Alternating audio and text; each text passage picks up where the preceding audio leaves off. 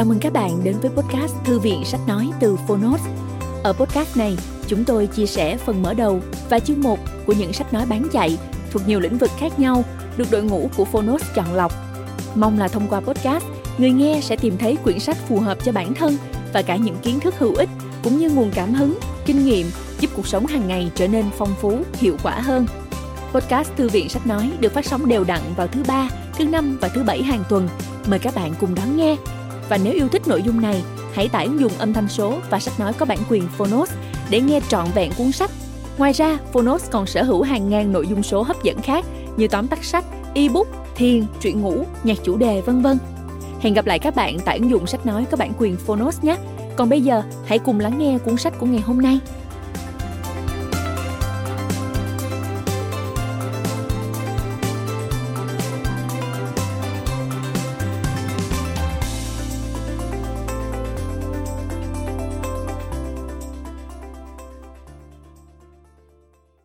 Bạn đang nghe từ Phonos. Ăn gì không chết? Sức mạnh chữa lành của thực phẩm. Tác giả, Bác sĩ Michael Greger. Nhà sáng lập nutritionfacts.org cùng với Jean Stone. Người dịch, Hoàng nữ Minh Nguyệt. Công huyền tôn nữ Thùy Trang. Độc quyền tại Phonos. Phiên bản sách nói được chuyển thể từ sách in theo hợp tác bản quyền giữa Phonos với nhà xuất bản trẻ.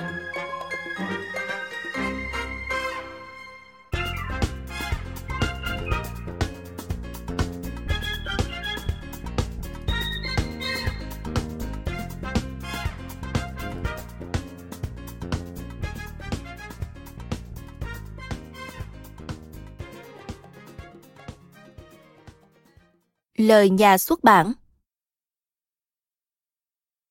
khi còn nhỏ, tác giả, bác sĩ Michael Greger chứng kiến người bà bị bệnh đau tim của ông phục hồi từ bên bờ vực cái chết được báo trước. Bà của ông được chữa trị theo một chế độ ăn ít béo và sự bình phục thần kỳ của bà. Phép màu trước mắt cậu bé Greger lẫn những bác sĩ đã trả bà về nhà, đưa ông vào sứ mạng truyền bá sức mạnh chữa lành của thực phẩm. Suốt hành trình sự nghiệp y khoa, mục tiêu của bác sĩ Greger là bỏ qua khâu trung gian và truyền đạt thông tin quan trọng, thường là cứu mạng đến công chúng. Cuốn sách Ăn gì không chết, nguyên tác How Not to Die của ông hướng dẫn cách ngăn chặn những sát thủ hàng đầu, lập tức lọt vào danh sách bán chạy của The New York Times ngay sau khi ra mắt năm 2015. Vũ khí ông chọn là cùng loại vũ khí đã cứu bà của ông, chế độ ăn thực vật toàn phần ăn gì không chết căn cứ vào khoa học dinh dưỡng và như bác sĩ Greger khẳng định, ông không nói chế độ ăn dựa vào thực vật là ăn chay, mang ý nghĩa tôn giáo. Khảo sát tỉ mỉ 15 nguyên nhân gây tử vong hàng đầu, tác giả bác sĩ Greger không chỉ trình bày kỹ lưỡng mối liên quan giữa thực phẩm với những căn bệnh nguy hiểm chết người, mà còn vạch rõ thiếu sót trong đào tạo y khoa bao lâu nay, khiến bác sĩ không đủ kiến thức để cho lời khuyên về dinh dưỡng trong chữa bệnh. Không những thế, ông vạch trần những sự thật đen tối trong việc bác sĩ hưởng lợi khi kê toa thuốc. Lợi nhuận khổng lồ của ngành công nghiệp dược chi phối mọi thông tin về các loại thuốc đặc trị như thần dược và thực phẩm chức năng tốt hơn thực phẩm thiên nhiên. Ngành công nghiệp thịt, sữa, trứng, nước giải khát có ga, thực phẩm chế biến cùng những thủ đoạn đánh lận con đen trên nhãn thông tin sản phẩm lừa người tiêu dùng – và nhiều tiết lộ choáng váng khác về thực hành y khoa. Tất cả chỉ ra rằng, kê toa thuốc cho bệnh nhân, yêu cầu làm chẩn đoán hình ảnh, thủ thuật nội soi hay phẫu thuật vân vân luôn dễ cho bác sĩ và có lợi ích vì làm theo quy trình hơn là khuyên bệnh nhân nên ăn thêm bông cải xanh hay các loại quả mọng.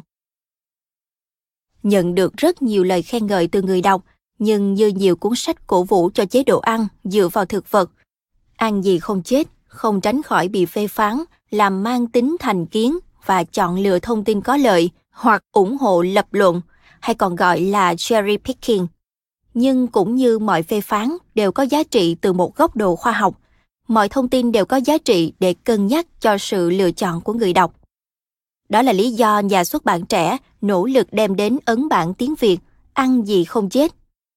Kiến thức mà tác giả, bác sĩ Greger chuyển tải trong cuốn sách có tính chuyên môn sâu ở một mức độ nhất định. Nhiều thuật ngữ mới chưa có từ tiếng Việt tương đương hoàn hảo. Tài liệu tham khảo là những nghiên cứu y khoa chuyên ngành. Vì thế, cùng với hai dịch giả, nhà xuất bản cố gắng hết mức có thể trong diễn đạt Việt hóa bên cạnh giữ nguyên thuật ngữ tiếng Anh khi cần thiết. Mặt khác, là kết quả của sự chuyển dịch và dung nạp ẩm thực Đông Tây theo cùng với tòa cầu hóa. Nhiều thực phẩm thực vật phương Tây được đề cập trong sách, ít nhiều đã có mặt ở thị trường Việt Nam. Có thể có một vài cách gọi tên, nên nhà xuất bản chọn cách gọi phổ biến nhất.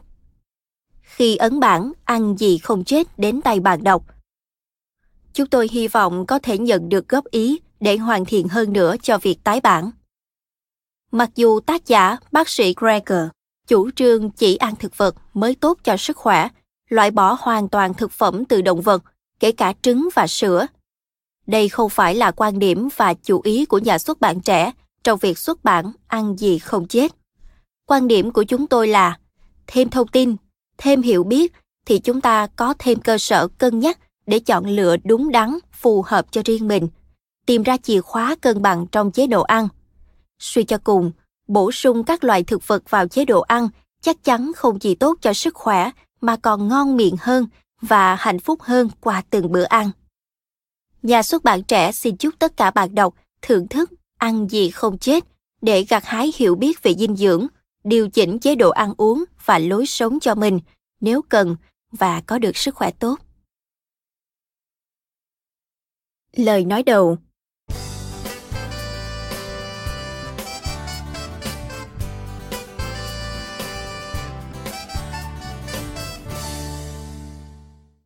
mọi thứ bắt đầu từ bà tôi tôi chỉ là một đứa trẻ. Khi bác sĩ đưa bà về nhà trên xe lăn, trong tình trạng chờ chết, được chẩn đoán mắc bệnh tim giai đoạn cuối, bà tôi đã phải trải qua quá nhiều ca phẫu thuật thông tim. Đến nỗi các bác sĩ phẫu thuật không thể nào khâu liền các vết mổ được nữa. Những vết sẹo từ mỗi ca phẫu thuật tim mở càng làm cho những lần phẫu thuật sau khó khăn hơn, cho đến khi họ không còn lựa chọn nào.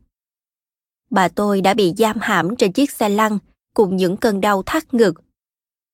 Các bác sĩ nói với bà rằng họ đã cố gắng hết sức. Ở tuổi 65, cuộc đời của bà coi như xong. Tôi nghĩ việc phải chứng kiến người thân yêu bị ốm hoặc qua đời làm cho nhiều đứa trẻ muốn trở thành bác sĩ khi lớn lên. Nhưng đối với tôi, lại là việc chứng kiến bà tôi ngày càng khỏe hơn.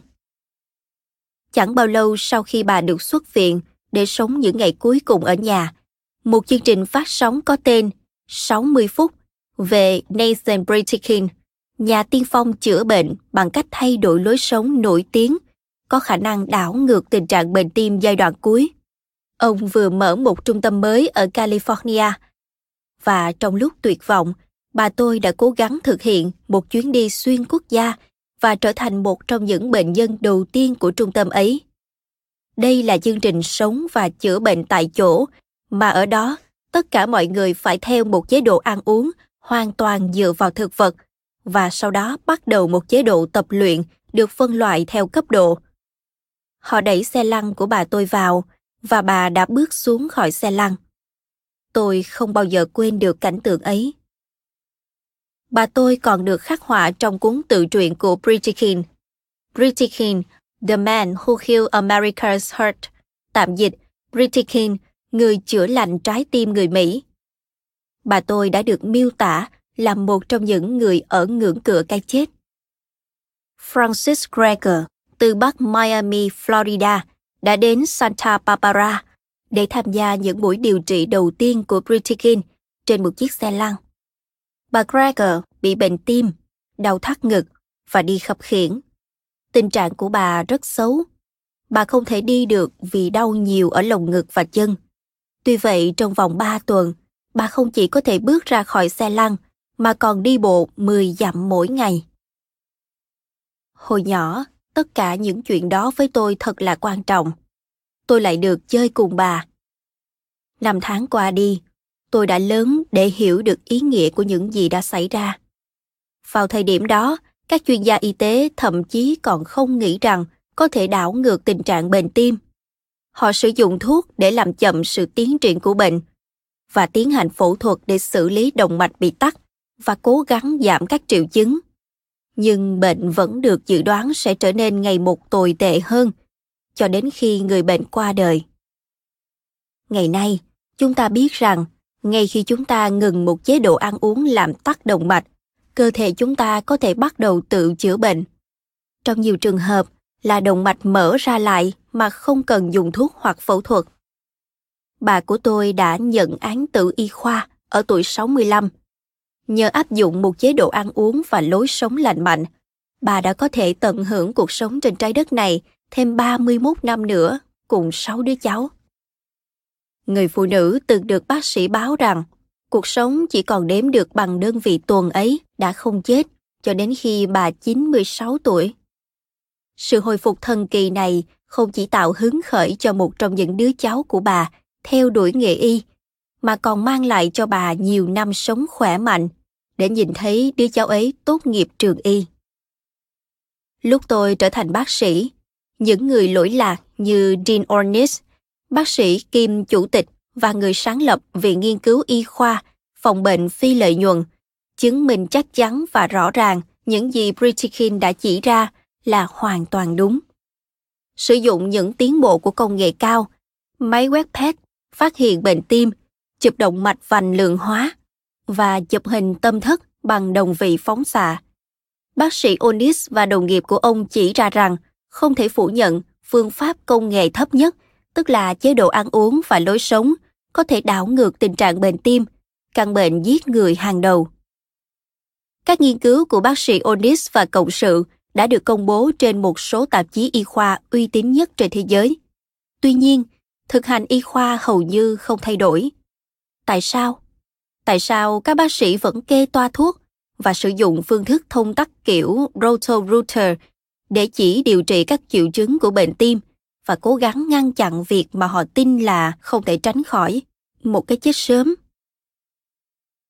Đây chính là điều đã thức tỉnh tôi. Tôi dương mắt để nhìn rõ một thực tế đáng buồn rằng có những thế lực khác trong ngành y ngoài khoa học. Hệ thống chăm sóc sức khỏe của Hoa Kỳ hoạt động theo mô hình trả phí để nhận được dịch vụ. Trong đó, bác sĩ được trả tiền cho những loại thuốc và phương thức chữa trị mà họ kê đơn, hưởng lợi từ số lượng hơn chất lượng. Chúng tôi không được trả tiền cho thời gian tư vấn bệnh nhân về những lợi ích của ăn uống lành mạnh. Nếu bác sĩ được trả tiền cho việc tư vấn, sẽ có động lực tài chính để họ điều trị các căn bệnh do lối sống gây ra. Tôi không kỳ vọng sẽ có những thay đổi lớn trong chăm sóc y tế hoặc đào tạo y khoa trừ phi có sự thay đổi ở mô hình trả phí này. Chỉ một phần tư các trường y có môn học về dinh dưỡng. Trong cuộc phỏng vấn đầu tiên của tôi vào trường y, tại Đại học Cornell, tôi nhớ người phỏng vấn đã nói một cách dứt khoát rằng dinh dưỡng là vô ích với sức khỏe con người. Và ông là một bác sĩ nhi khoa. Tôi biết tôi đã và đang bước đi trên một con đường rất dài phía trước. Khi ngẫm nghĩ về điều này, tôi nghĩ rằng chuyên gia y tế duy nhất đã từng hỏi tôi về chế độ ăn uống của một thành viên trong gia đình là bác sĩ thú y của chúng tôi. Tôi đã vinh dự được 19 trường y nhận vào học. Tôi chọn Đại học Tufts vì trường có cung cấp môn dinh dưỡng trong 21 giờ học, mặc dù thời lượng này chiếm chưa đến 1% trong chương trình học. Trong thời gian học y, tôi đã được đại diện của Big Pharma, các công ty dược lớn, mời vô số bữa ăn tối với món bít tết và những thứ tuyệt vời khác. Nhưng không một lần nào tôi được Big Broccoli, các công ty rau củ quả lớn, mời ăn. Có một lý do khi bạn nghe về những loại thuốc mới nhất trên truyền hình. Ngân sách khổng lồ của doanh nghiệp thúc đẩy quảng cáo của họ. Lý do có lẽ bạn sẽ không bao giờ thấy một quảng cáo về khoai lang. Cũng chính là lý do những đột phá về khả năng thực phẩm ảnh hưởng đến sức khỏe cũng như tuổi thọ sẽ không bao giờ được phổ biến rộng rãi. Có rất ít động cơ lợi nhuận. Trong trường y, ngay cả với 21 giờ đào tạo ít ỏi về chủ đề dinh dưỡng, không có sự đề cập nào đến việc sử dụng chế độ ăn uống để điều trị bệnh mãn tính chứ đừng nghĩ đến chuyện chữa khỏi bệnh tôi chỉ nhận thức được khả năng này của cơ thể con người nhờ vào câu chuyện riêng của gia đình tôi câu hỏi đã ám ảnh tôi trong quá trình học là nếu phương pháp cứu chữa cho căn bệnh sát thủ số một của chúng ta lâm vào tình trạng không lối thoát, liệu có điều gì khác bị chôn vùi trong các tài liệu y khoa chăng? Tôi lấy việc tìm ra câu trả lời cho câu hỏi này làm sứ mệnh của cuộc đời tôi. Hầu hết những năm ở Boston, tôi đã sụt sạo những giá sách đầy bụi ở tầng hầm thư viện Coldway của trường y Harvard. Tôi bắt đầu hành nghề y, nhưng đón tiếp bao nhiêu bệnh nhân mỗi ngày ở phòng khám không quan trọng đối với tôi. Ngay cả khi tôi đã có thể thay đổi cuộc sống của nhiều gia đình, tôi biết đó chỉ là một giọt nước trong đại dương. Vì vậy, tôi đã đi đây đi đó. Với sự giúp đỡ của Hiệp hội Sinh viên Y khoa Hoa Kỳ, mục tiêu của tôi là thuyết trình ở tất cả các trường y trong nước, cứ mỗi hai năm để gây ảnh hưởng đến một thế hệ bác sĩ mới. Tôi không muốn một bác sĩ nào khác tốt nghiệp mà không cần đến công cụ này, sức mạnh của thực phẩm, trong hộp dụng cụ y tế của mình. Nếu bà tôi đã không phải chết vì bệnh tim, thì cũng không có người ông hay người bà của ai khác phải qua đời. Có những giai đoạn tôi đã thực hiện 40 cuộc nói chuyện một tháng. Tôi vào thành phố để nói chuyện ở bữa điểm tâm tại câu lạc bộ Rotary, thuyết trình tại trường y trong giờ ăn trưa, và sau đó nói chuyện với một nhóm cộng đồng vào buổi ăn tối. Tôi đã sống trên xe của mình, chỉ sử dụng một chìa khóa trong chùm chìa khóa của tôi. Tôi đã thực hiện hơn một ngàn bài thuyết trình khắp thế giới. Không có gì đáng ngạc nhiên khi nói rằng cuộc sống nay đây mai đó là không bền vững. Tôi đã đánh mất một cuộc hôn nhân vì điều này. Với các yêu cầu mời nói chuyện ngày càng nhiều và vượt ra ngoài khả năng của tôi, tôi bắt đầu ghi lại những phát hiện nghiên cứu hàng năm của mình vào loạt đĩa DVD Latest in Clinical Nutrition, tạm dịch dinh dưỡng điều trị mới nhất. Thật khó tin rằng số lượng DVD lên đến 30 đĩa. Mỗi xu tôi nhận được từ những DVD này lúc đó và bây giờ, cũng như số tiền từ các buổi nói chuyện của tôi và sách bán được, bao gồm cả cuốn sách bạn đang nghe, đều đi thẳng vào việc từ thiện. Hối lộ và tiền bạc trong ngành y, theo tôi thấy thì những điều đó càng trở nên tồi tệ hơn trong lĩnh vực dinh dưỡng. Nơi mà hầu như mọi người đều có thương hiệu thực phẩm chức năng, dầu rắn hoặc máy móc kỳ diệu riêng của mình. Tính điều thì ăn sâu, còn dữ liệu thì quá thường được lựa chọn để ủng hộ những quan điểm có trước. Đúng vậy, tôi có những thành kiến riêng để buộc mình vào khuôn phép. Mặc dù động lực ban đầu của tôi là sức khỏe, qua năm tháng, tôi đã trở thành một người khá yêu động vật. Chúng tôi nuôi ba con mèo và một con chó trong nhà, và tôi đã dành phần lớn cuộc sống chuyên nghiệp của tôi để tự hào phục vụ Hội Nhân đạo Hoa Kỳ với tư cách là giám đốc y tế công cộng của tổ chức từ thiện. Vì vậy cũng giống như nhiều người khác, tôi quan tâm đến quyền lợi của động vật mà chúng ta ăn thịt, nhưng đầu tiên và trước hết, tôi là một bác sĩ. Nhiệm vụ chính của tôi là luôn luôn chăm sóc bệnh nhân để cung cấp chính xác cho họ những bằng chứng tốt nhất hiện có. Ở bệnh viện, tôi có thể tiếp xúc với hàng trăm người và hàng ngàn người khi tôi thực hiện các cuộc nói chuyện đây đó. Nhưng thông tin sống còn này cần đến được hàng triệu người. Tham gia vào tổ chức của Jess Rush, một nhà từ thiện người Canada, đã chia sẻ tầm nhìn của tôi trong việc cần phải làm thế nào để mọi người có thể tiếp cận dễ dàng thông tin về dinh dưỡng dựa trên bằng chứng. Chính ông và vợ ông, Julie, đã thành lập và đưa tất cả nghiên cứu của tôi lên mạng, và thế là nutritionfacts.org ra đời. Giờ đây tôi có thể tiếp cận được với nhiều người hơn trước đây, khi tôi phải đi khắp thế giới, làm việc từ ở nhà, trong bộ đồ ngủ. nutritionfacts.org, một tổ chức phi lợi nhuận tự chủ, hiện có hơn 1.000 byte dung lượng video về mọi chủ đề dinh dưỡng vô cùng dễ hiểu và tôi đăng video và bài viết mới mỗi ngày. Mọi thứ trên trang web là miễn phí cho tất cả mọi người vào bất cứ thời gian nào. Không có quảng cáo, không có tài trợ của doanh nghiệp. Trang web được duy trì trên cơ sở một công việc xuất phát từ tình yêu. Khi tôi bắt đầu công việc này cách đây hơn một thập kỷ, tôi nghĩ rằng câu trả lời là để huấn luyện các đào tạo viên, giáo dục chuyên nghiệp. Nhưng với sự dân chủ hóa thông tin, các bác sĩ không còn giữ thế độc quyền là người gác cổng của kiến thức về sức khỏe. Khi phải kê toa mô tả cách sống đơn giản và an toàn, tôi nhận ra có thể sẽ hiệu quả hơn nhiều nếu trao quyền trực tiếp cho cá nhân.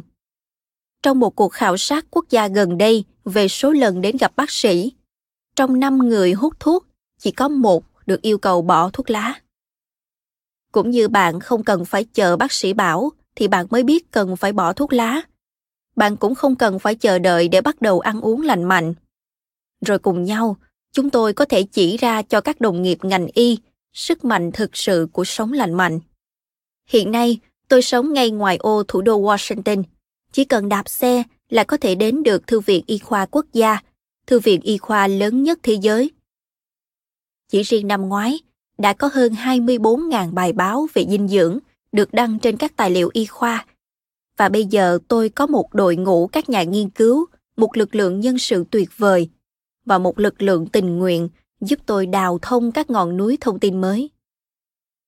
Cuốn sách này không chỉ là một diễn đàn khác, thông qua đó tôi có thể chia sẻ những phát hiện của tôi, mà còn là một cơ hội tôi đã chờ đợi rất lâu để chia sẻ những lời khuyên thiết thực về cách đưa môn khoa học làm thay đổi cuộc sống và cứu mạng con người này vào thực tiễn cuộc sống hàng ngày của chúng ta.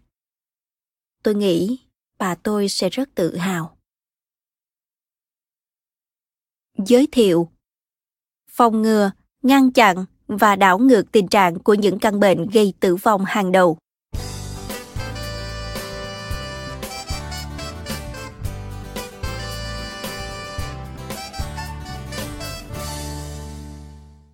Có lẽ sẽ không có cái gọi là chết vì tuổi già. Từ một nghiên cứu của hơn 42.000 cuộc khám nghiệm tử thi liên tiếp, centenarian có nghĩa là người sống trăm tuổi, cho thấy 100% các trường hợp xét nghiệm tử vong vì bị bệnh. Mặc dù hầu hết đã được bác sĩ cho là rất khỏe mạnh ngay trước khi chết, không có người nào chết vì già. Cho đến gần đây, lão hóa đã được coi là một căn bệnh, nhưng con người không chết do hậu quả của việc già đi. Họ chết vì bệnh, phổ biến nhất là nhồi máu cơ tim. Hầu hết các trường hợp tử vong ở Hoa Kỳ đều có thể phòng ngừa và đều liên quan đến những gì chúng ta ăn chế độ ăn là nguyên nhân gây chết sớm hàng đầu và nguyên nhân gây tàn phế. Rõ ràng, chế độ ăn nên là môn học số 1 được dạy trong trường y, phải vậy không? Đáng buồn thay, lại không có. Theo một khảo sát quốc gia gần đây nhất, chỉ có 25% trường y có một khóa về dinh dưỡng, giảm từ 37% so với cách đây 30 năm. Trong khi hầu hết mọi người hiển nhiên coi bác sĩ là nguồn cung cấp thông tin dinh dưỡng rất đáng tin cậy. 6 trong số 7 bác sĩ tốt nghiệp được khảo sát nhận thấy bác sĩ đã được đào tạo không đầy đủ để tư vấn cho bệnh nhân về chế độ ăn. Một nghiên cứu khác phát hiện ra người bình thường đôi khi hiểu biết về dinh dưỡng cơ bản nhiều hơn bác sĩ của họ. Kết luận, bác sĩ nên hiểu biết về dinh dưỡng nhiều hơn bệnh nhân của mình nhưng kết quả nghiên cứu cho thấy điều này không hẳn là đúng. Để khắc phục tình trạng này, một dự luật đã được cơ quan lập pháp bang California đề ra để buộc các bác sĩ phải nhận được ít nhất 12 giờ học về dinh dưỡng vào bất cứ thời gian nào trong 4 năm tới. Có thể bạn sẽ ngạc nhiên khi biết rằng Hiệp hội Y tế California cũng như các nhóm y tế chủ đạo khác đã quyết liệt phản đối dự luật trong đó có Học viện Bác sĩ Gia đình California. Dự luật này đã được sửa đổi thời lượng bắt buộc từ tối thiểu là 12 giờ trong 4 năm xuống còn 7 giờ và sau đó khi hành nghề bác sĩ, có thể nói là xuống còn không giờ. Ủy ban Y khoa California có một môn học bắt buộc 12 giờ quản lý đau đớn và chăm sóc cuối đời cho những bệnh nhân giai đoạn cuối sự bất tương xứng giữa phòng bệnh và giảm thiểu đau đớn có thể là ẩn dụ cho y học hiện đại làm bác sĩ thì mỗi ngày không cần ăn táo nữa. Quay trở lại năm 1903, Thomas Edison đã dự đoán bác sĩ của tương lai sẽ không kê toa thuốc mà sẽ hướng dẫn bệnh nhân chế độ ăn và cách hỗ trợ và phòng ngừa bệnh tật. Đáng buồn thay, chỉ cần một vài phút xem quảng cáo dược phẩm trên truyền hình, khẩn nài người xem, hỏi bác sĩ của bạn về loại thuốc này hoặc thuốc kia thì đủ biết dự đoán của Edison đã không trở thành sự thật. Một nghiên cứu được tiến hành trên hàng ngàn lượt bệnh nhân phát hiện thời lượng trung bình mà bác sĩ chăm sóc ban đầu dành để nói về dinh dưỡng là khoảng 10 giây. Nhưng này các bạn, đây đã là thế kỷ 21. Chúng ta cứ ăn những gì chúng ta muốn và khi bắt đầu gặp vấn đề về sức khỏe thì chỉ cần uống thuốc không được sao? Đối với rất nhiều bệnh nhân và ngay cả đồng nghiệp bác sĩ của tôi, đây có vẻ là lối tư duy phổ biến. Chi tiêu toàn cầu cho thuốc gây toa vượt hơn 1.000 tỷ đô la mỗi năm và Hoa Kỳ chiếm khoảng 1 phần 3 thị trường này. Tại sao chúng ta tiêu rất nhiều tiền vào thuốc men? Nhiều người cho rằng cách ta chết được lập trình sẵn trong gen của chúng ta. Bệnh cao huyết áp xảy đến ở độ tuổi 55, nhồi máu cơ tim ở tuổi 60, ung thư có thể ở tuổi 70 và vân vân. Nhưng đối với hầu hết các nguyên nhân gây tử vong hàng đầu, khoa học cho thấy gen của chúng ta thường chỉ chiếm nhiều nhất 10 đến 20% nguy cơ. Ví dụ bạn sẽ thấy trong cuốn sách này, tỷ lệ các căn bệnh giết người như bệnh tim và các bệnh ung thư chính chênh lệch đến 100 lần giữa các dân tộc khác nhau trên toàn cầu. Nhưng khi con người di chuyển từ các nước có nguy cơ thấp đến các nước có nguy cơ cao, tỷ lệ bệnh tật của họ hầu như luôn thay đổi theo môi trường mới, chế độ ăn mới, bệnh mới. Vì vậy, trong khi một người đàn ông Mỹ ở tuổi 60 đang sống ở San Francisco có khoảng 5% nguy cơ bị nhồi máu cơ tim trong vòng 5 năm tới. Liệu ông ta có nên chuyển sang Nhật Bản và bắt đầu ăn uống và sống như người Nhật? Nguy cơ 5 năm của ông sẽ giảm xuống còn 1%. Người Mỹ gốc Nhật ở tuổi 40 có thể có nguy cơ bị bệnh tim tương đương người Nhật ở độ tuổi 60. Thực sự mà nói, chuyển sang lối sống của người Mỹ làm cho trái tim của họ già nhanh đến 20 năm. Bệnh viện Mayo ước tính gần 70% người Mỹ dùng ít nhất một loại thuốc theo toa. Tuy nhiên, dù cho sự thật là ở đất nước này, số người dùng thuốc nhiều hơn số người không dùng thuốc, chưa kể dòng chảy đều đặn các loại thuốc mới hơn bao giờ hết và đắt tiền hơn trên thị trường. Người Mỹ vẫn không sống lâu hơn người nước khác. Xét về tuổi thọ, Hoa Kỳ xếp khoảng thứ 27 hoặc 28 trên 34 quốc gia dân chủ thị trường tự do hàng đầu. Người sống ở Slovenia có tuổi thọ cao hơn người Mỹ, và số năm mà người Mỹ được sống thêm ấy không phải là những năm tháng sống khỏe mạnh và tràn đầy sức sống. Quay lại với năm 2011, một phân tích đáng lo ngại về tỷ lệ tử vong và tỷ lệ mắc bệnh đã được công bố trên Journal of Gerontology. Liệu thế hệ người Mỹ hiện tại có sống lâu hơn so với thế hệ trước đây không? Về mặt ngữ nghĩa thì là có. Nhưng những năm sống nhiều hơn đó có phải là những năm tháng sống khỏe mạnh hay không? Không. Và còn tồi tệ hơn thế. Số năm chúng ta thực sự sống khỏe mạnh còn ít hơn so với thế hệ trước đây. Ý tôi muốn nói là thế này. Một người 20 tuổi vào năm 1998 có thể ước tính sống thêm được khoảng 58 năm nữa. Trong khi một người 20 tuổi vào năm 2006 có thể mong đợi sống thêm 59 năm nữa. Tuy nhiên, người 20 tuổi vào những năm 90 có thể trải qua 10 năm, trong khoảng thời gian đó có bệnh mãn tính, còn bây giờ thì là 13 năm với bệnh tim, ung thư, tiểu đường hoặc đột quỵ. Vì vậy có thể xem là một bước tiến và ba bước lùi. Các nhà nghiên cứu cũng lưu ý rằng chúng ta đang sống ít hơn 2 năm chức năng. Có nghĩa là trong 2 năm ấy, chúng ta không còn thực hiện được các hoạt động sống cơ bản. Chẳng hạn như đi bộ một phần tư dặm, đứng hoặc ngồi trong 2 giờ đồng hồ mà không phải nằm nghỉ, hoặc đứng mà không cần dụng cụ hỗ trợ đặc biệt. Nói cách khác, chúng ta đang được sống lâu hơn, nhưng với nhiều bệnh tật hơn. Với tỷ lệ bệnh tật ngày càng tăng, con em chúng ta thậm chí có thể chết sớm hơn. Một báo cáo đặc biệt được đăng trên New England Journal of Medicine có tựa đề Suy giảm tuổi thọ tiềm năng ở Hoa Kỳ trong thế kỷ 21, kết luận rằng sự tăng dần về tuổi thọ được quan sát trong kỷ nguyên hiện đại có thể sớm kết thúc và tính trung bình thì giới trẻ ngày nay ít khỏe mạnh hơn và cuộc sống thậm chí có thể ngắn hơn so với cha mẹ.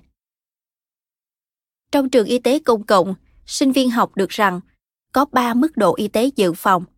Đầu tiên là sự phòng ngừa ban đầu, như cố gắng để người có nguy cơ mắc bệnh tim tránh cơn đau tim đầu tiên. Một ví dụ về y tế dự phòng ở mức độ này là bác sĩ kê cho bạn thuốc statin điều trị cholesterol cao. Y tế dự phòng cấp 2 xảy ra khi bạn đã có bệnh và đang cố gắng ngăn chặn bệnh trở nên tồi tệ hơn, như bị một cơn đau tim thứ hai. Để làm điều này, bác sĩ có thể kê thêm thuốc aspirin hoặc các loại thuốc khác bổ sung cho chế độ ăn của bạn. Ở cấp độ 3, trọng tâm đặt vào việc giúp người bệnh quản lý các vấn đề sức khỏe lâu dài. Do đó, bác sĩ của bạn có thể quy định một chương trình phục hồi liên quan đến bệnh tim nhằm ngăn chặn suy giảm về thể chất và các cơn đau. Chẳng hạn, vào năm 2000, mức độ thứ tư được đề xuất. Y tế dự phòng bậc 4 mới này là gì? Giảm các biến chứng từ tất cả các loại thuốc và phẫu thuật từ 3 cấp độ trước. Nhưng người ta dường như quên mất một khái niệm thứ năm, thuật ngữ gọi là y tế dự phòng căn bản, đã được Tổ chức Y tế Thế giới đưa ra lần đầu vào năm 1978 sau đó vài thập niên, mức độ này cuối cùng đã nhận được sự ủng hộ của Hiệp hội Tim mạch Hoa Kỳ. Y tế dự phòng căn bản được xem là một chiến lược để phòng tránh cho xã hội không phải trải qua các yếu tố gây bệnh mãn tính lan tràn. Nghĩa là không chỉ ngăn ngừa bệnh mãn tính mà còn ngăn ngừa các yếu tố dẫn đến bệnh mãn tính. Ví dụ, thay vì cố gắng để ngăn ngừa cho người có cholesterol cao, không bị lên cơn đau tim. Tại sao không giúp người đó ngăn chặn từ đầu để không bị cholesterol cao dẫn đến đau tim? Tâm niệm điều này, Hiệp hội Tim mạch Hoa Kỳ, gọi tắt là AHA, đã đưa ra 7 điều đơn giản, có thể mang lại một cuộc sống khỏe mạnh. Không hút thuốc, không thừa cân, sống năng động, được định nghĩa là tương đương với việc đi bộ ít nhất 22 phút mỗi ngày ăn uống lành mạnh, ví dụ nhiều rau quả. Giữ cholesterol dưới mức trung bình, có huyết áp bình thường và mức đường huyết bình thường. Mục tiêu của Hiệp hội Tim mạch Hoa Kỳ là giảm tỷ lệ tử vong vì bệnh tim xuống còn 20% vào năm 2020. Nếu hơn 90% các cơn đau tim có thể tránh được bằng cách thay đổi lối sống, thì tại sao mục tiêu này lại khiêm tốn đến vậy? thậm chí 25% đã được coi là không thực tế. Sự bi quan của AHA có thể liên quan đến thực tế đáng sợ từ chế độ ăn thông thường của người Mỹ. Một phân tích về hành vi sức khỏe của 35.000 người trên khắp nước Mỹ đã được đăng trên tạp chí của Hiệp hội Tim mạch Hoa Kỳ. Hầu hết những người tham gia không hút thuốc, khoảng một nửa đạt mục tiêu tập thể dục hàng tuần, và khoảng một phần ba thỏa mãn các tiêu chí khác ngoại trừ chế độ ăn. Chế độ ăn của họ được cho điểm theo thang điểm từ 0 đến 5 điểm để xem liệu họ có đạt được mức tối thiểu của hành vi ăn uống lành mạnh. Chẳng hạn đạt được các mục tiêu về trái cây, rau, lượng ngũ cốc nguyên cám hoặc uống ít hơn 3 lon nước giải khát có ga mỗi tuần. Có bao nhiêu người đạt 4 trên 5 cho điểm số liên quan đến chế độ ăn lành mạnh? Khoảng 1%. Có lẽ nếu Hiệp hội Tim mạch Hoa Kỳ đạt được mục tiêu quá khích 20% vào năm 2020, lúc ấy số người đó sẽ đạt 1,2%. Các nhà nhân chủng học y khoa đã xác định một số kỷ nguyên bệnh tật lớn của con người. Bắt đầu với thời đại của bệnh dịch hạch và nạn đói, đã gần như kết thúc hẳn với cuộc cách mạng công nghiệp. hoặc giai đoạn của chúng ta bây giờ, thời đại của thoái hóa và các bệnh do con người tạo ra. Sự thay đổi này được phản ánh trong các nguyên nhân dẫn đến tử vong đang thay đổi trong thế kỷ vừa qua. Năm 1900 tại Hoa Kỳ, ba bệnh nhiễm trùng gây chết người hàng đầu là viêm phổi, lao và tiêu chảy. Ngày nay, sát thủ đa phần là các bệnh do lối sống gây nên, bệnh tim, ung thư và bệnh phổi mãn tính. Có phải đơn giản là vì thuốc kháng sinh đã giúp chúng ta sống đủ lâu để chịu đựng các bệnh do thoái hóa không? Không, sự xuất hiện của các dịch bệnh mãn tính đi kèm với những thay đổi đáng kể trong chế độ ăn. Minh họa rõ rệt nhất cho điều này là những gì đang xảy ra với tỷ lệ bệnh tật ở con người tại các nước đang phát triển trong vài thập kỷ qua khi mà chế độ ăn của họ đã âu hóa nhanh chóng. Năm 1990, trên thế giới, hầu hết những năm tháng sống khỏe mạnh đã bị mất đi do thiếu dinh dưỡng. Chẳng hạn như bệnh tiêu chảy ở trẻ em bị suy dinh dưỡng. Nhưng bây giờ gánh nặng bệnh tật lớn nhất là do huyết áp cao, căn bệnh của tình trạng thừa dinh dưỡng. Đại dịch bệnh mãn tính này phần nào đã được quy cho sự chuyển dịch của gần như cả thế giới sang một chế độ ăn mà thực phẩm có nguồn gốc từ động vật và các loại thực phẩm chế biến chiếm áp đảo. Nói cách khác, đó là chế độ ăn nhiều thịt, sữa, trứng, dầu, nước ngọt, đường và ngũ cốc tinh chế. Trung Quốc có lẽ là ví dụ nghiên cứu điển hình nhất. Ở đó sự chuyển dịch khỏi chế độ ăn truyền thống dựa vào thực vật đã kéo theo sự tăng mạnh các bệnh mãn tính liên quan đến chế độ ăn, chẳng hạn như béo phì, tiểu đường, tim mạch và ung thư. Tại sao chúng ta ngờ rằng những thay đổi trong chế độ ăn và bệnh tật có liên quan với nhau? Suy cho cùng thì xã hội công nghiệp hóa nhanh thường trải qua vô số thay đổi. Giới khoa học phân tích ảnh hưởng của những loại thực phẩm cụ thể như thế nào. Để phân tích ảnh hưởng của những thành phần thức ăn khác nhau, các nhà nghiên cứu đã theo dõi chế độ ăn và bệnh tật của những nhóm người số lượng lớn được xác định theo thời gian. Lấy ví dụ thịt. Để xác định ảnh hưởng có thể có khi tăng lượng thịt ăn vào đối với tỷ lệ bệnh tật. Các nhà nghiên cứu đã thực hiện nghiên cứu trên những người từ bỏ chế độ ăn chay. Những người đã từng ăn chay nhưng sau đó bắt đầu ăn thịt ít nhất một lần một tuần, có tỷ lệ mắc bệnh tim tăng 146%, đột quỵ 152%, tiểu đường 166% và tăng cân 231%. Trong 12 năm sau khi chuyển từ chế độ ăn chay sang chế độ ăn thực phẩm động vật, việc ăn thịt được chứng minh làm giảm 3,6 năm tuổi thọ. Ngay cả người ăn chay cũng có thể mắc các bệnh mãn tính. Tuy nhiên, chỉ trong trường hợp họ ăn nhiều thực phẩm chế biến. Hãy lấy Ấn Độ làm ví dụ. Ở đất nước này, bệnh tiểu đường, bệnh tim, béo phì và đột quỵ tăng nhanh hơn nhiều so với dự kiến, cho dù lượng thịt tiêu thụ bình quân đầu người tăng tương đối ít. Điều này đã được quy cho việc giảm thực phẩm thực vật toàn phần trong chế độ ăn của họ, bao gồm chuyển từ gạo nâu sang gạo trắng và carbon hydrate tinh chế. Thức ăn vặt đóng gói và các sản phẩm thức ăn nhanh thay cho các thực phẩm chủ lực truyền thống của Ấn Độ, gồm đậu lăng, các loại trái cây, rau, ngũ cốc nguyên cám, quả hạch và các loại hạt.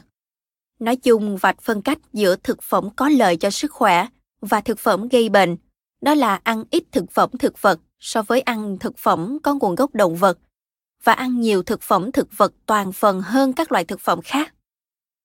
Từ đó, chỉ số chất lượng bữa ăn đã được phát triển đơn giản phản ánh tỷ lệ calori con người nhận được từ thực phẩm giàu dinh dưỡng và thực phẩm thực vật không chế biến, theo thang điểm từ 0 đến 100. Điểm số càng cao thì lượng mỡ trong cơ thể ngày càng giảm đi theo thời gian và càng ít có nguy cơ béo bụng, huyết áp cao, cholesterol cao và triglycerid trong máu cao. Khi so sánh chế độ ăn của 100 phụ nữ bị ung thư vú với 175 phụ nữ khỏe mạnh, các nhà nghiên cứu kết luận rằng nếu ghi điểm ở chế độ ăn toàn thực vật cao hơn, trên 30 và dưới 18, có thể làm giảm tỷ lệ ung thư vú hơn 90%. Đáng buồn thay, hầu hết người Mỹ không thể vượt qua điểm 10. Mức điểm chuẩn chế độ ăn của người Mỹ là 11 trên 100. Theo ước tính từ Bộ Nông nghiệp Hoa Kỳ, 32% lượng calori của chúng ta xuất phát từ thực phẩm động vật, 57% từ thực phẩm thực vật chế biến và chỉ có 11% từ ngũ cốc nguyên cám, đậu, trái cây, rau và các loại quả hạch. Có nghĩa theo thang điểm từ 1 đến 10, chế độ ăn của người Mỹ rơi vào điểm 1. Chúng ta ăn như thể tương lai không quan trọng, và thực sự mà nói, có dữ liệu ủng hộ cho điều này. Một nghiên cứu mang tên Death Row Nutrition Curious Conclusions of Last Meal. Tạm dịch, dinh dưỡng dành cho những người bị kết án tử hình, kết luận gây tò mò về những bữa ăn cuối cùng. Phân tích yêu cầu cho những bữa ăn cuối cùng của hàng trăm cá nhân bị thi hành án tử tại Hoa Kỳ trong thời gian 5 năm. Hóa ra hàm lượng dinh dưỡng không khác gì nhiều so với những gì người Mỹ thường ăn.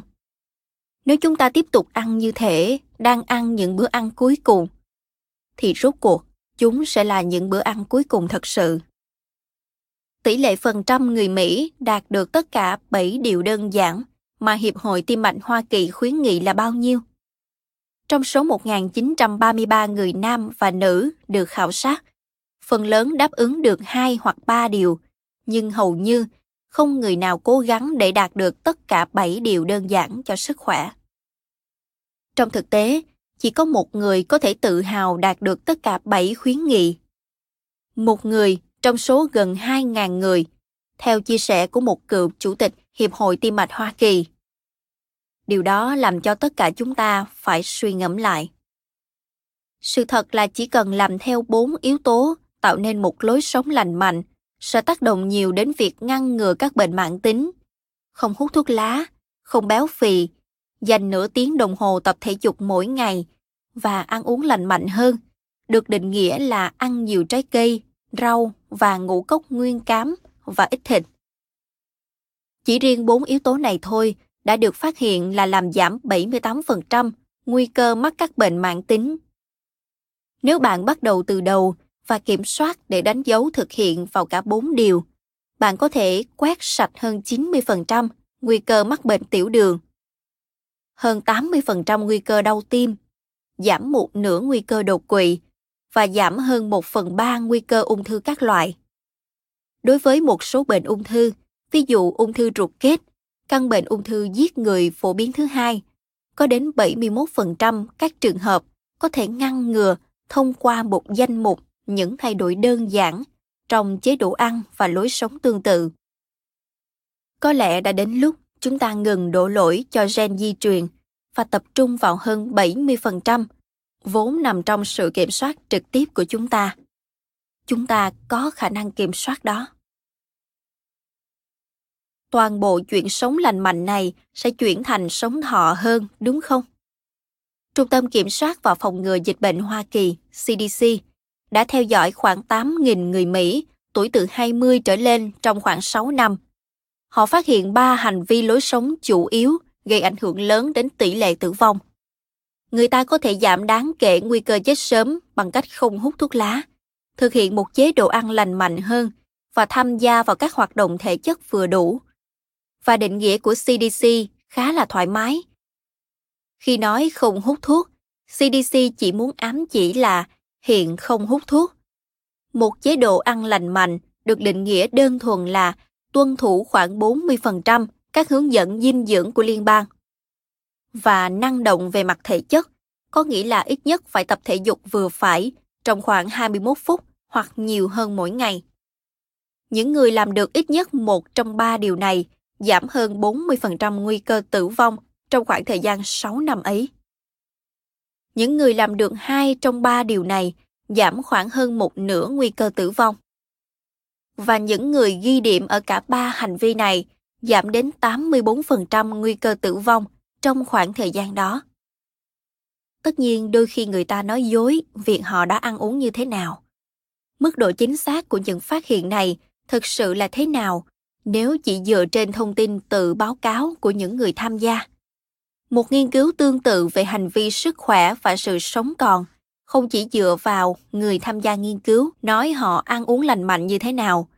Các nhà nghiên cứu còn đo lường hàm lượng vitamin C có trong máu của những người này. Hàm lượng vitamin C trong máu được coi là một dấu ấn sinh học điển hình để kiểm chứng lượng thực phẩm thực vật và do đó được sử dụng để kiểm chứng cho một chế độ ăn lành mạnh. Kết luận đã được đúc kết.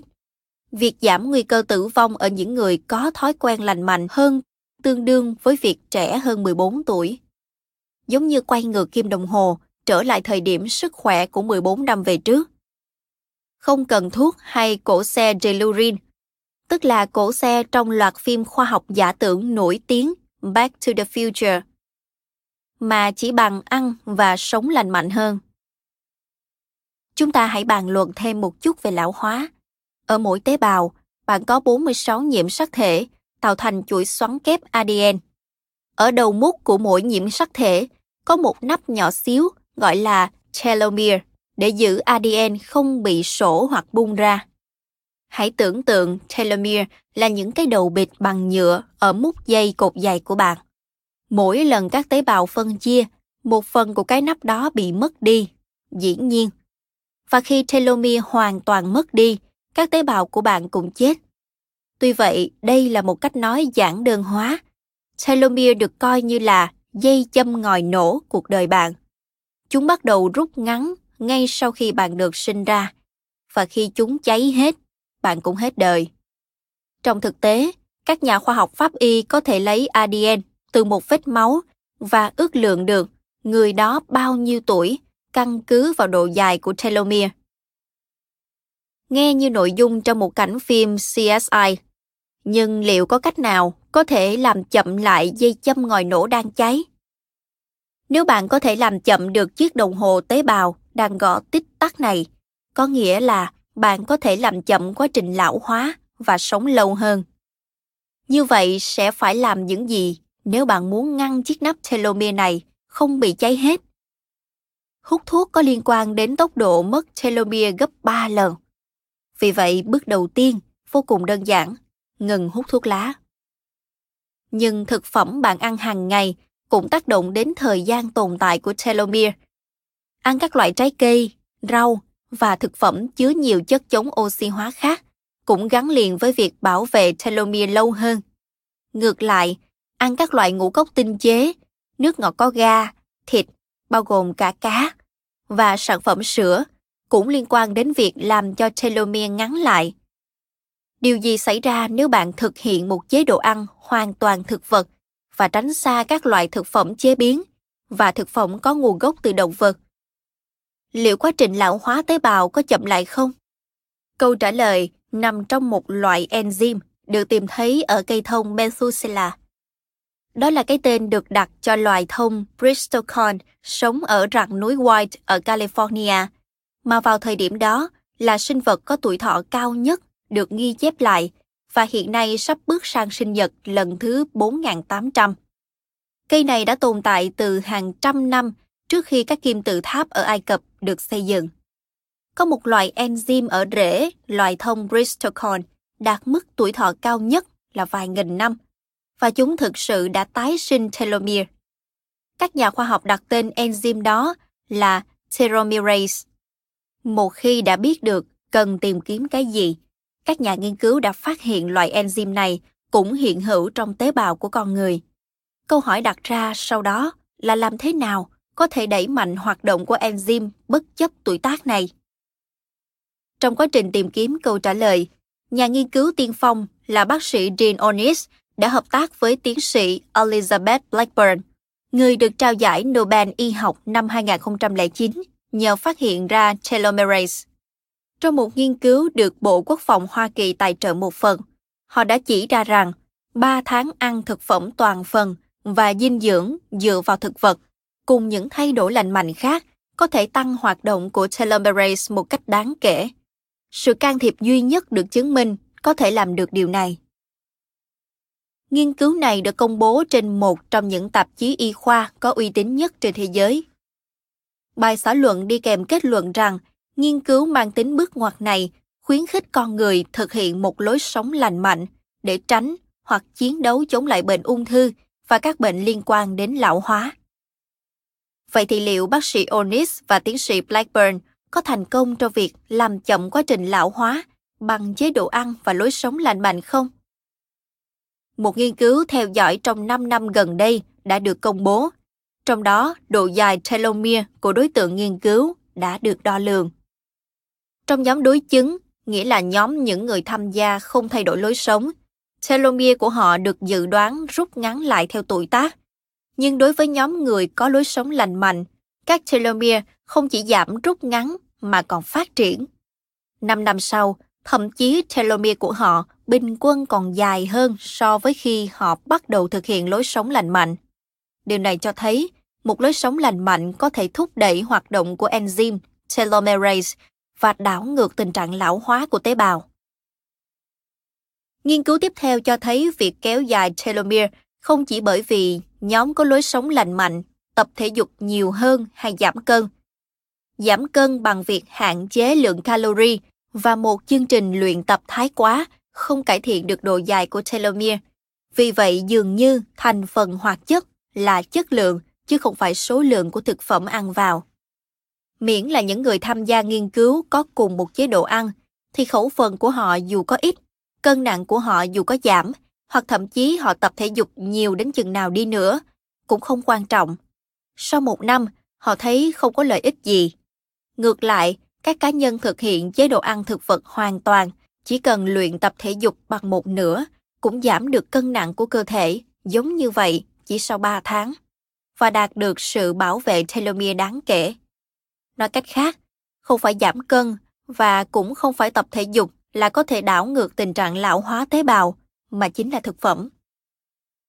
Một số người đã bày tỏ lo ngại rằng thúc đẩy hoạt tính của enzyme telomerase về mặt lý thuyết có thể làm tăng nguy cơ ung thư, bởi vì khối u được biết là có khả năng chiếm đoạt enzyme telomerase và sử dụng enzyme telomerase để đảm bảo sự bất tử của chúng. Nhưng như chúng ta sẽ thấy trong chương 13, bác sĩ Ornis và đồng nghiệp đã áp dụng cùng một chế độ ăn và cùng những thay đổi về lối sống để chặn đứng và đảo ngược sự tiến triển của bệnh ung thư trong một số trường hợp. Chúng ta cũng sẽ thấy chế độ ăn có thể đảo ngược tình trạng bệnh tim như thế nào. Còn về những căn bệnh giết người hàng đầu khác thì sao? Hóa ra một chế độ ăn giàu thực vật hơn có thể giúp ngăn ngừa, điều trị hoặc đảo ngược tình trạng của tất cả, không có ngoại lệ, trong 15 nguyên nhân gây tử vong hàng đầu. Trong cuốn sách này, tôi sẽ bàn luận từng căn bệnh trong danh sách dưới đây ở mỗi chương.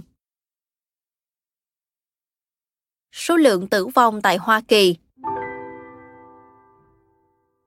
Bệnh động mạch vành, số người chết hàng năm là 375.000 người.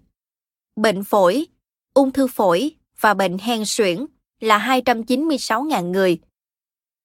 Bạn sẽ ngạc nhiên, căn bệnh được đề cập trong chương 15, 225.000 người.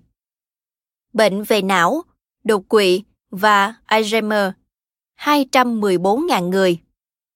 Ung thư đường tiêu hóa, đại trực tràng, tuyến tụy và thực quản là 106.000 người. Nhiễm trùng, đường hô hấp và máu là 95.000 người. Tiểu đường là 76.000 người, cao huyết áp là 65.000 người. Bệnh gan, sơ gan và ung thư là 60.000 người. Ung thư máu, bệnh bạch cầu, ung thư hạch và u tủy là 56.000 người. Bệnh thận 47.000 người. Ung thư vú 41.000 người. Tự tử 41.000 người.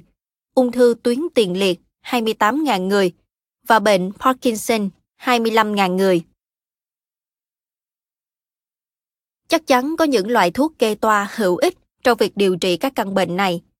Ví dụ bạn có thể dùng thuốc statin để điều tiết mức cholesterol nhằm giảm nguy cơ nhồi máu cơ tim. Uống các loại thuốc khác nhau và tiêm insulin đối với tiểu đường và sử dụng một loạt thuốc lợi tiểu và thuốc hạ huyết áp khác cho cao huyết áp, nhưng chỉ có một chế độ ăn thống nhất giúp ngăn ngừa, kìm hãm hoặc thậm chí đảo ngược tình trạng của những căn bệnh giết người này. Khác với thuốc, không có một loại chế độ ăn nhằm tối ưu hóa chức năng gan hay một loại chế độ ăn khác giúp cải thiện thận của chúng ta.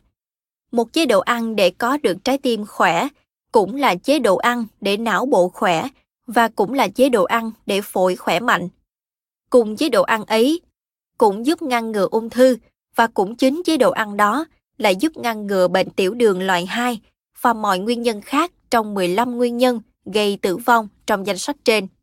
Không như thuốc, chỉ nhắm đến những chức năng cụ thể, có thể xảy ra phản ứng phụ nguy hiểm và chỉ có thể điều trị các triệu chứng của một căn bệnh. Chế độ ăn lành mạnh có thể mang lại lợi ích cho tất cả các cơ quan cùng một lúc, có tác dụng phụ tốt và có thể điều trị nguyên nhân căn bản của bệnh tật. Chế độ ăn uống thống nhất được chứng minh giúp ngăn ngừa và điều trị tốt nhất nhiều bệnh mãn tính. Đó chính là chế độ ăn thực phẩm thực vật toàn phần. Được định nghĩa là một mô hình ăn uống khuyến khích ăn thực phẩm thực vật, không qua tinh chế và không khuyến khích thịt, sản phẩm sữa, trứng và thực phẩm chế biến. Trong cuốn sách này, tôi không ủng hộ chế độ ăn chay hoặc chế độ ăn thuần chay. Tôi ủng hộ cho một chế độ ăn dựa trên bằng chứng và khoa học cho thấy rằng càng ăn thực vật toàn phần nhiều thì càng tốt. Vừa nhận được nhiều chất dinh dưỡng, đồng thời thay thế cho các lựa chọn ít có lợi cho sức khỏe. Hầu hết những lần thăm khám bác sĩ là vì chúng ta mắc các chứng bệnh do lối sống gây nên, có nghĩa là các căn bệnh có thể phòng ngừa được. Với tư cách là bác sĩ, các đồng nghiệp của tôi và tôi được đào tạo không nhằm điều trị nguyên nhân gốc rễ, mà đúng hơn là điều trị hậu quả bằng cách kê các loại thuốc suốt đời để điều trị các yếu tố nguy cơ như cao huyết áp, đường huyết và cholesterol. Cách tiếp cận này đã được so sánh là để chùi dọn sàn nhà xung quanh một bồn rửa bị chảy tràn thay vì đơn giản là tắt vòi nước đi. Công ty dược còn hơn cả vui mừng khi bán cho bạn một cuộn khăn giấy mới mỗi ngày cho phần đời còn lại của bạn, trong khi nước vẫn tiếp tục phun ra. Như bác sĩ tiến sĩ Walter Willett, trưởng khoa dinh dưỡng tại trường y tế công cộng của Đại học Harvard đã nói thế này. Vấn đề cố hữu là hầu hết các chiến lược dược học không giải quyết được các nguyên nhân cơ bản của tình trạng sức khỏe kém ở các nước phương Tây, chứ không phải là vì thiếu thuốc. Điều trị nguyên nhân không chỉ an toàn hơn và tiết kiệm chi phí hơn mà còn hiệu quả hơn. Nhưng tại sao các đồng nghiệp y của tôi không làm điều đó? Không chỉ là vì họ không được đào tạo để biết cách làm như thế nào, mà họ sẽ không được trả lương cho điều đó. Không ai nhận được nguồn lợi nào từ y học lối sống ngoài bệnh nhân. Vì vậy đó không phải một phần quan trọng trong đào tạo hoặc thực hành y khoa. Đó là cách thức hoạt động của hệ thống hiện tại. Hệ thống y tế được thiết lập để chi trả cho việc kê toa thuốc và các quy trình được quy định, chứ không phải nông sản. Sau khi bác sĩ Onis chứng minh rằng tình trạng bệnh tim có thể được đảo ngược mà không cần đến thuốc hoặc phẫu thuật, ông tưởng những nghiên cứu của ông sẽ mang lại tác động có ý nghĩa đến thực hành y khoa chính thống. Suy cho cùng, ông đã phát hiện thành công cách chữa căn bệnh giết người số một mà. Nhưng ông đã sai lầm. Không phải sai lầm trong những phát hiện quan trọng liên quan đến chế độ ăn và đảo ngược tình trạng bệnh tật, mà là sai lầm trong lượng định tầm ảnh hưởng của kinh doanh y tế lên thực hành y khoa. Theo lời của bác sĩ Onis, đã nhận ra sự chi trả của bảo hiểm là yếu tố mang tính quyết định lớn trong thực hành y khoa chứ không phải công trình nghiên cứu. Mặc dù có những lợi ích trời cho, thế mà các ngành công nghiệp chế biến thực phẩm và dược phẩm phải rất khó mà duy trì hiện trạng.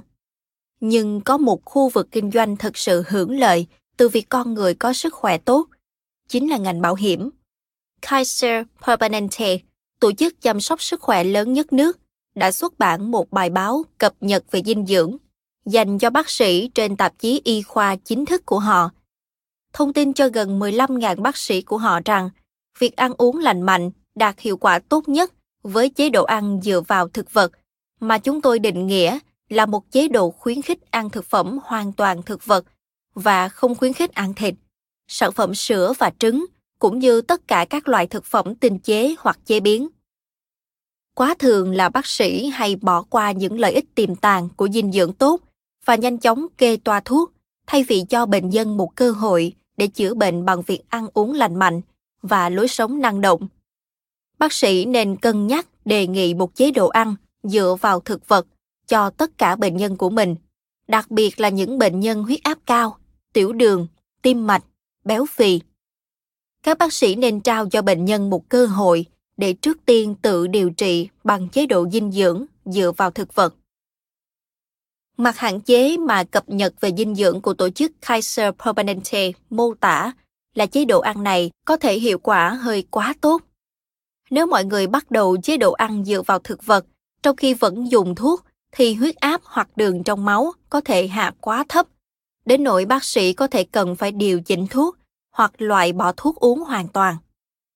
Trớ trêu thay, tác dụng phụ của chế độ ăn này là không cần phải uống thuốc nữa. Bài báo kết thúc bằng một điệp khúc quen thuộc. Cần có thêm các nghiên cứu tiếp theo. Tuy nhiên, trong trường hợp này, nghiên cứu tiếp theo là cần thiết để tìm ra cách làm cho chế độ ăn dựa vào thực vật trở thành một tiêu chuẩn mới. Chúng ta đã đi một chặng đường dài kể từ dự đoán của Thomas Edison vào năm 1903. Nhưng tôi hy vọng cuốn sách này có thể giúp bạn hiểu rằng hầu hết các nguyên nhân gây tử vong và tàn phế hàng đầu đều có thể ngăn ngừa hơn là không thể tránh. Nguyên nhân chính khiến bệnh tật có xu hướng di truyền trong gia đình có thể là do các chế độ ăn cũng có xu hướng di truyền trong gia đình. Đối với hầu hết các nguyên nhân gây chết người hàng đầu, các yếu tố không do di truyền như chế độ ăn có thể chiếm ít nhất 80 hoặc 90% các trường hợp. Như tôi đã đề cập, điều này được căn cứ trên thực tế là tỷ lệ bệnh tim mạch và các loại ung thư chính khác nhau từ 5 đến 100 lần trên khắp thế giới. Nghiên cứu về di cư cho thấy đây không chỉ là vấn đề di truyền. Khi con người di chuyển từ các vùng có nguy cơ thấp đến các vùng có nguy cơ cao, nguy cơ mắc bệnh của họ gần như luôn luôn tăng lên, tương ứng với môi trường và hoàn cảnh mới. Tương tự, những thay đổi đáng kể về tỷ lệ bệnh trong một thế hệ làm nổi bật tính quyết định của các nhân tố bên ngoài. Tỷ lệ tử vong do ung thư ruột kết tại Nhật Bản vào những năm 1950 thấp hơn tỷ lệ ở Hoa Kỳ, bao gồm người Mỹ có nguồn gốc tổ tiên là người Nhật, một phần năm. Nhưng bây giờ, tỷ lệ ung thư ruột kết ở Nhật Bản đang ở mức cao như ở Hoa Kỳ. Sự gia tăng này một phần đã được quy cho việc lượng tiêu thụ thịt tăng gấp 5 lần nghiên cứu đã chỉ ra rằng những cặp song sinh giống hệt nhau được tách riêng sau khi sinh sẽ mắc các bệnh khác nhau tùy vào cách sống của họ. Một nghiên cứu được Hội Tim mạch Hoa Kỳ tài trợ gần đây đã so sánh lối sống và các động mạch của gần 500 cặp sinh đôi. Người ta phát hiện ra rằng chế độ ăn và lối sống rõ ràng có ảnh hưởng vượt trội hơn yếu tố gen. Bạn nhận 50% gen từ cha và 50% gen từ mẹ, vì vậy nếu cha hoặc mẹ của bạn chết vì bệnh tim, bạn biết rằng bạn đã thừa hưởng nhạy cảm với căn bệnh đó.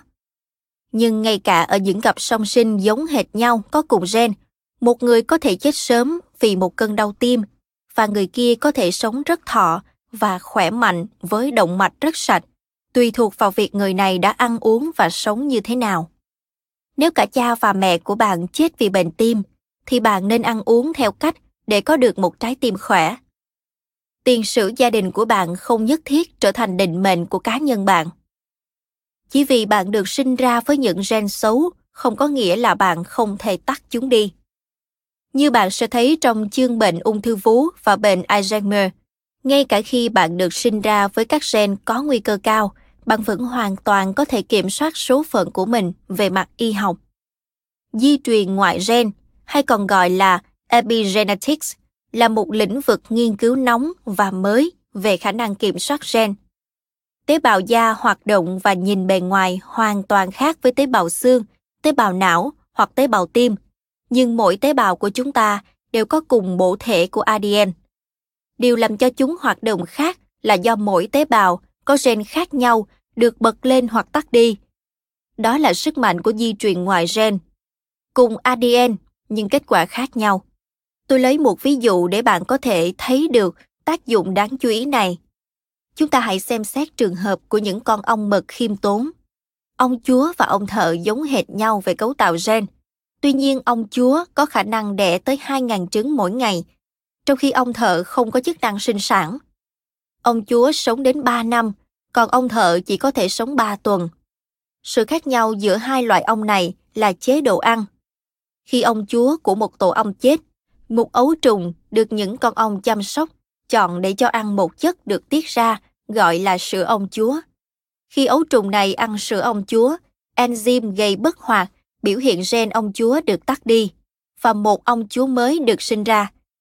Ông chúa có các gen hoàn toàn giống với gen của ông thợ, nhưng vì những gì nó ăn, các gen khác xuất hiện và kết quả là cuộc sống và tuổi thọ của nó được thay đổi đáng kể. Tế bào ung thư có thể sử dụng di truyền ngoài gen làm hại chúng ta bằng cách bất hoạt một số gen ức chế khối u có thể ngăn được ung thư di căn. Vì vậy, ngay cả khi bạn được sinh ra với các gen tốt, bằng cách nào đó, tế bào ung thư đôi khi có thể tắt chúng đi. Một số thuốc hóa trị đã được phát minh để phục hồi khả năng phòng thủ tự nhiên của cơ thể. Nhưng việc sử dụng chúng bị hạn chế bởi độc tính cao. Tuy nhiên, có một số hợp chất được phân bố rộng khắp thế giới thực vật, bao gồm các loại đậu, rau xanh và các loại quả mọng, dường như có cùng tác dụng tự nhiên. Ví dụ, nhỏ một ít trà xanh vào các tế bào ung thư đại tràng, thực quản hoặc tuyến tiền liệt đã được chứng minh là tái hoạt các gen đã bị tế bào ung thư bất hoạt. Điều này không chỉ thể hiện trên đĩa nuôi cấy. 3 giờ sau khi ăn một đĩa mầm bông cải xanh, loại enzyme mà tế bào ung thư sử dụng để bất hoạt khả năng phòng thủ của chúng ta bị khử hết trong máu, đến mức độ bằng hoặc lớn hơn hóa chất trị liệu được thiết kế dành riêng cho mục đích đó, mà không gây tác dụng phụ độc hại. Điều gì xảy ra nếu chúng ta áp dụng một chế độ ăn toàn thực vật? Trong nghiên cứu, điều biến tác động của gen bằng can thiệp dinh dưỡng và lối sống, hay còn gọi là Gemino. Bác sĩ Onis và các đồng nghiệp đã tiến hành xét nghiệm sinh thiết từ những người đàn ông bị ung thư tuyến tiền liệt trước và sau 3 tháng thay đổi lối sống hoàn toàn. Trong đó có chế độ ăn thực phẩm thực vật toàn phần. Không sử dụng bất kỳ phương pháp hóa trị hoặc xạ trị nào. Thay đổi có được trong biểu hiện gen đối với 500 gen khác nhau đã được ghi nhận. Chỉ trong vòng một vài tháng, tác động của gen ngăn chặn bệnh được tăng cường và gen đột biến gây ung thư vú và tuyến tiền liệt đã bị ức chế. Chúng ta có thể thừa kế bất kỳ gen nào từ cha mẹ mình, nhưng chính những gì chúng ta ăn lại ảnh hưởng đến cách các gen đó tác động đến sức khỏe của chúng ta. Quyền lực chủ yếu nằm trong tay của chúng ta và trên đĩa thức ăn của chúng ta. Cuốn sách này được chia thành hai phần, tại sao và như thế nào. Trong phần 1, phần tại sao, cần phải ăn uống lành mạnh, tôi sẽ tìm hiểu vai trò của chế độ ăn trong phòng ngừa, điều trị và đảo ngược tình trạng của 15 nguyên nhân gây tử vong hàng đầu tại Hoa Kỳ. Sau đó, tôi sẽ phân tích sâu hơn những khía cạnh thực tế hơn về cách ăn tốt cho sức khỏe trong phần 2. Ăn như thế nào là có lợi cho sức khỏe. Ví dụ chúng ta sẽ thấy trong phần 1 lý do tại sao các loại đậu và rau xanh là một trong những loại thực phẩm lành mạnh nhất trên trái đất này. Sau đó trong phần 2, chúng ta sẽ xem xét nên ăn chúng như thế nào là tốt nhất. Chúng ta sẽ khám phá các vấn đề như cần ăn bao nhiêu rau xanh mỗi ngày và chúng có hiệu quả nhất khi được nấu chín, đóng hộp, tươi hay đông lạnh. Chúng ta sẽ thấy trong phần 1 lý do tại sao cần ăn ít nhất 9 khẩu phần trái cây và rau củ hàng ngày. Và phần 2 sẽ giúp bạn quyết định liệu nên mua sản phẩm hữu cơ hay sản phẩm trồng trọt thông thường. Tôi sẽ cố gắng trả lời tất cả các câu hỏi phổ biến mà tôi nhận được hàng ngày và sau đó sẽ nêu những lời khuyên thực tế cho việc mua thực phẩm và lập kế hoạch bữa ăn sao cho đơn giản nhất có thể để bạn nấu ăn tốt nhất cho bản thân và gia đình. Ngoài việc viết thêm nhiều sách, tôi dự định vẫn tiếp tục giảng dạy tại các trường y và thuyết trình tại các bệnh viện và hội nghị, miễn là tôi có thể sắp xếp được. Tôi sẽ cố gắng đánh lửa, dẫn dắt đồng nghiệp của tôi đi vào nghề chữa bệnh ngay từ đầu, giúp mọi người khỏe hơn. Có những công cụ còn thiếu trong hộp dụng cụ y tế của vô số bác sĩ. Những biện pháp can thiệp hiệu quả có thể làm cho nhiều bệnh nhân của chúng ta khỏe mạnh trở lại, thay vì chỉ đơn thuần làm chậm sự suy giảm sức khỏe của họ. tôi sẽ tiếp tục cố gắng để thay đổi hệ thống. Nhưng các bạn, những thính giả, không nhất thiết phải chờ đợi. Các bạn có thể bắt đầu ngay bằng cách làm theo các khuyến nghị trong các chương tiếp theo. Ăn uống lành mạnh dễ hơn bạn nghĩ, ít tốn kém và lại có thể cứu mạng. Phần 1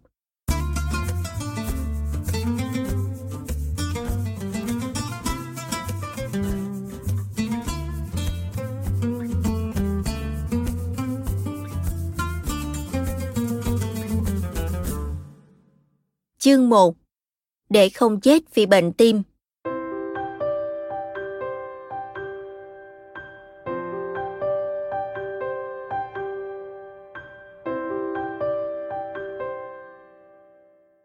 Hãy thử tưởng tượng, nếu bọn khủng bố tạo ra một tác nhân sinh học, có khả năng lan truyền chóng mặt và cướp đi sinh mạng của gần 400.000 người Mỹ mỗi năm. Nghĩa là cứ mỗi 23 giây trong mỗi tiếng đồng hồ – mỗi năm trôi qua và từ năm này sang năm khác sẽ có một người chết. Tin tức về dịch bệnh sẽ luôn là những tin quan trọng được đăng trên trang nhất. Lúc đó, chúng ta sẽ phải huy động toàn bộ quân đội và tập hợp những chuyên gia y khoa giỏi nhất để tìm kiếm phương pháp điều trị dịch bệnh này. Tóm lại, chúng ta sẽ chẳng ngần ngại làm bất kỳ điều gì cho đến khi ngăn chặn được bọn khủng bố. Thật may mắn, thực tế, chúng ta không bị mất đi hàng trăm nghìn sinh mạng mỗi năm trước mối đe dọa có thể phòng tránh được. Có đúng như vậy không? Đúng vậy. Có thể vũ khí sinh học đặc biệt này không phải là mầm bệnh do khủng bố phát tán, nhưng nó lại giết chết nhiều người mỹ mỗi năm. Và con số đó còn nhiều hơn số người chết trong các cuộc chiến tranh trước đó cộng lại. Thứ mầm bệnh này có thể được ngăn chặn, nhưng không phải ở phòng thí nghiệm mà ở ngay các cửa hàng thực phẩm, nhà bếp và phòng ăn. Đối với các loại vũ khí này, chúng ta không cần đến vaccine hay thuốc kháng sinh, chỉ cần thay đổi chế độ ăn là đủ. Vậy thì chuyện gì đang diễn ra ở đây? Nếu dịch bệnh này hiện diện ở quy mô lớn đến như vậy, tại sao chúng ta chỉ ngăn ngừa mà không làm nhiều hơn thế nữa? Sát thủ mà tôi đang nói đến là bệnh động mạch vành và gần như tất cả những ai theo chế độ ăn chuẩn của người Mỹ đều bị ảnh hưởng. Sát thủ hàng đầu Sát thủ hàng đầu đối với người Mỹ là một dạng khủng bố khác. Chất béo tích tụ ở thành động mạch được gọi là các mảng xơ vữa động mạch. Đối với hầu hết người Mỹ theo chế độ ăn truyền thống, các mảng xơ vữa tích lũy bên trong các động mạch vành. Động mạch vành là những mạch máu bao quanh tim, do vậy mới có tên mạch vành, và chịu trách nhiệm cung cấp máu giàu oxy cho tim. Sự hình thành mảng bám được biết đến với tên gọi là chứng sơ vữa động mạch, có nguồn gốc từ tiếng Hy Lạp là acer, bị giết, và sclerosis, làm cứng. Đó là tình trạng động mạch bị sơ cứng do chất béo tích tụ trong nội mạc mạch máu. Quá trình này diễn ra cả chục năm hơn dần dần chiếm chỗ trong các động mạch, thu hẹp đường đi của máu. Lưu thông máu tới cơ tim hạn chế có thể dẫn đến các cơn đau và gây áp lực lên ngực, hay còn gọi là đau thắt ngực khi chúng ta gắng sức. Nếu mảng xơ vữa bị vỡ, thì cục máu đông sẽ hình thành trong động mạch. Khi dòng máu lưu thông bị tắc nghẽn đột ngột, có thể gây ra cơn đau tim, gây tổn thương hoặc thậm chí làm hoại tử một phần cơ tim. Khi nghĩ đến bệnh tim, có thể bạn sẽ nghĩ đến những bạn bè hoặc người thân đã chịu đựng các cơn đau ngực và khó thở nhiều năm trước khi chết. Tuy nhiên, đối với đa số người Mỹ, đột tử do bệnh tim, triệu chứng đầu tiên cũng có thể là triệu chứng cuối cùng. Nó được gọi là đột tử do tim, nghĩa là cái chết xuất hiện trong vòng một giờ kể từ khi triệu chứng xuất hiện. Nói cách khác, khi bạn nhận ra mình gặp nguy hiểm thì đã quá muộn có thể lúc này bạn cảm thấy hoàn toàn khỏe mạnh, nhưng một giờ sau, bạn đã ra đi mãi mãi. Đó là lý do phải ngăn ngừa bệnh tim ngay từ đầu, đừng để bị mắc phải căn bệnh này. Các bệnh nhân của tôi thường hỏi, chẳng phải bệnh tim là do tuổi già sao? Tôi có thể hiểu tại sao quan niệm sai lầm này lại phổ biến đến vậy. Xét cho cùng, tim bơm máu hàng triệu lần trong đời Chẳng lẽ mới đó đã hỏng? Không đâu. Nhiều bằng chứng cho thấy có những nơi trên thế giới từng có thời không tồn tại bệnh động mạch vành. Ví dụ, trong dự án nổi tiếng liên kết giữa chính phủ Trung Quốc, Đại học Cornell và Đại học Oxford, còn gọi là nghiên cứu Trung Quốc, các nhà nghiên cứu đã khám phá ra mối liên hệ giữa thói quen ăn uống và tỷ lệ mắc các bệnh mãn tính ở hàng trăm nghìn người dân nông thôn Trung Quốc. Ví dụ, ở tỉnh Quý Châu có hơn 500.000 dân. Trong thời gian 3 năm, ở nam giới dưới 65 tuổi, không có người nào bị chết vì bệnh động mạch vành. Trong suốt thập niên 1930 và 1940, các bác sĩ được đào tạo ở phương Tây làm việc trong mạng lưới bệnh viện truyền giáo ở các nước châu Phi thuộc vùng cận Sahara, nhận thấy nhiều bệnh mãn tính mà người dân ở các nước phát triển mắc phải, lại gần như vắng bóng ở phần lục địa này. Ở Uganda, đất nước Đông Phi có vài triệu dân, bệnh động mạch vành được mô tả là gần như không tồn tại. Tuy nhiên, có phải người dân ở những nước này chết sớm vì những căn bệnh khác và chưa bao giờ sống đủ lâu để có thể mắc bệnh tim không? Không phải vậy. Các bác sĩ đã so sánh kết quả khám nghiệm tử thi người Uganda với kết quả khám nghiệm tử thi người Mỹ chết cùng độ tuổi. Các nhà nghiên cứu phát hiện ra rằng trong số 632 khám nghiệm tử thi ở St. Louis, Missouri, có 136 người mắc bệnh tim. Tuy nhiên trong số 632 người Uganda có cùng độ tuổi thì sao? Chỉ có một người mắc bệnh tim. Tỷ lệ người dân Uganda mắc bệnh tim thấp hơn người Mỹ 100 lần. Các bác sĩ ấn tượng đến nỗi họ đã thực hiện thêm 800 cuộc khám nghiệm tử thi ở Uganda. Trong số hơn 1.400 xác chết được kiểm tra, các nhà nghiên cứu phát hiện chỉ có một người có một vết thương nhỏ đã lành ở tim, có nghĩa cơn đau tim đó không gây tử vong. Trước kia và bây giờ, ở các nước phát triển, bệnh tim là nguyên nhân gây tử vong hàng đầu. Ở các quốc gia Trung Phi, bệnh tim hiếm đến nỗi trong một ngàn người chỉ có một người chết vì bệnh tim. Nghiên cứu người nhập cư cho thấy sự đề kháng với bệnh tim không phải chỉ do gen của người dân Phi. Khi con người di chuyển từ vùng có nguy cơ thấp sang vùng có nguy cơ cao, tỷ lệ mắc bệnh tăng vọt vì họ áp dụng chế độ ăn và lối sống ở quê hương mới. Tỷ lệ người dân mắc bệnh tim thấp một cách lạ thường ở các vùng nông thôn Trung Quốc và châu Phi do lượng cholesterol trong máu họ cực kỳ thấp. Tuy chế độ ăn của người Trung Quốc và châu Phi khác nhau, nhưng vẫn có nhiều điểm tương đồng. Cả hai chế độ ăn đều chú trọng những thực phẩm có nguồn gốc thực vật như ngũ cốc và rau. Nhờ ăn nhiều chất xơ và rất ít mỡ động vật, lượng cholesterol trung bình dưới 150 mg trên decilit, tương đương với người theo chế độ ăn thực vật hiện nay. Vậy tất cả những điều này có nghĩa là gì? Có nghĩa là mắc bệnh tim hay không, tùy bạn lựa chọn. Nếu bạn nhìn răng của những người sống cách đây hơn 10.000 năm, trước khi bàn chải đánh răng được phát minh, bạn sẽ để ý thấy họ gần như không bị sâu răng. Họ chưa từng đánh răng lấy một ngày trong đời, nhưng họ lại không hề bị sâu răng. Là bởi vì thời đó chưa có kẹo. Lý do khiến con người ngày nay bị sâu răng là thú vui từ những bữa tiệc tùng nhiều đồ ngọt có thể khiến người ta không màng đến chi phí và sự khó chịu do những đợt điều trị nha khoa mang lại. Chắc chắn đôi khi tôi cũng nuông chiều bản thân bởi vì tôi có kế hoạch chăm sóc răng tốt. Nhưng đây không nói về những mảng cao răng, mà chúng ta nói về việc hình thành những mảng xơ vữa trong các động mạch. Chúng ta đâu nói về việc loại bỏ cao răng. Chúng ta đang nói về sự sống và cái chết. Bệnh tim là nguyên nhân hàng đầu cướp đi sinh mạng của chúng ta và hầu hết những người thân yêu của chúng ta. Lẽ dĩ nhiên, điều này còn tùy thuộc vào việc chúng ta lựa chọn những thứ chúng ta ăn vào và lối sống. Nhưng chẳng phải là chúng ta nên lựa chọn sáng suốt bằng cách tự tìm hiểu các hậu quả đi kèm sao? Cũng giống như chúng ta có thể tránh đồ ngọt làm hỏng răng. Chúng ta có thể tránh thức ăn nhiều chất béo chuyển hóa, chất béo bão hòa và thực phẩm giàu cholesterol làm tắc động mạch. Chúng ta hãy tìm hiểu tiến triển của bệnh mạch vành trong cuộc đời con người và biết những lựa chọn thay đổi chế độ ăn đơn giản ở bất kỳ giai đoạn nào cũng có thể giúp ngăn ngừa, ngăn chặn và thậm chí đảo ngược tình trạng bệnh trước khi quá muộn như thế nào. Có phải viên dầu cá chẳng có lợi ích gì? Một phần nhờ khuyến nghị của Hiệp hội Tim mạch Hoa Kỳ rằng những người có nguy cơ cao mắc bệnh tim nên hỏi ý kiến bác sĩ về việc bổ sung viên dầu cá omega 3.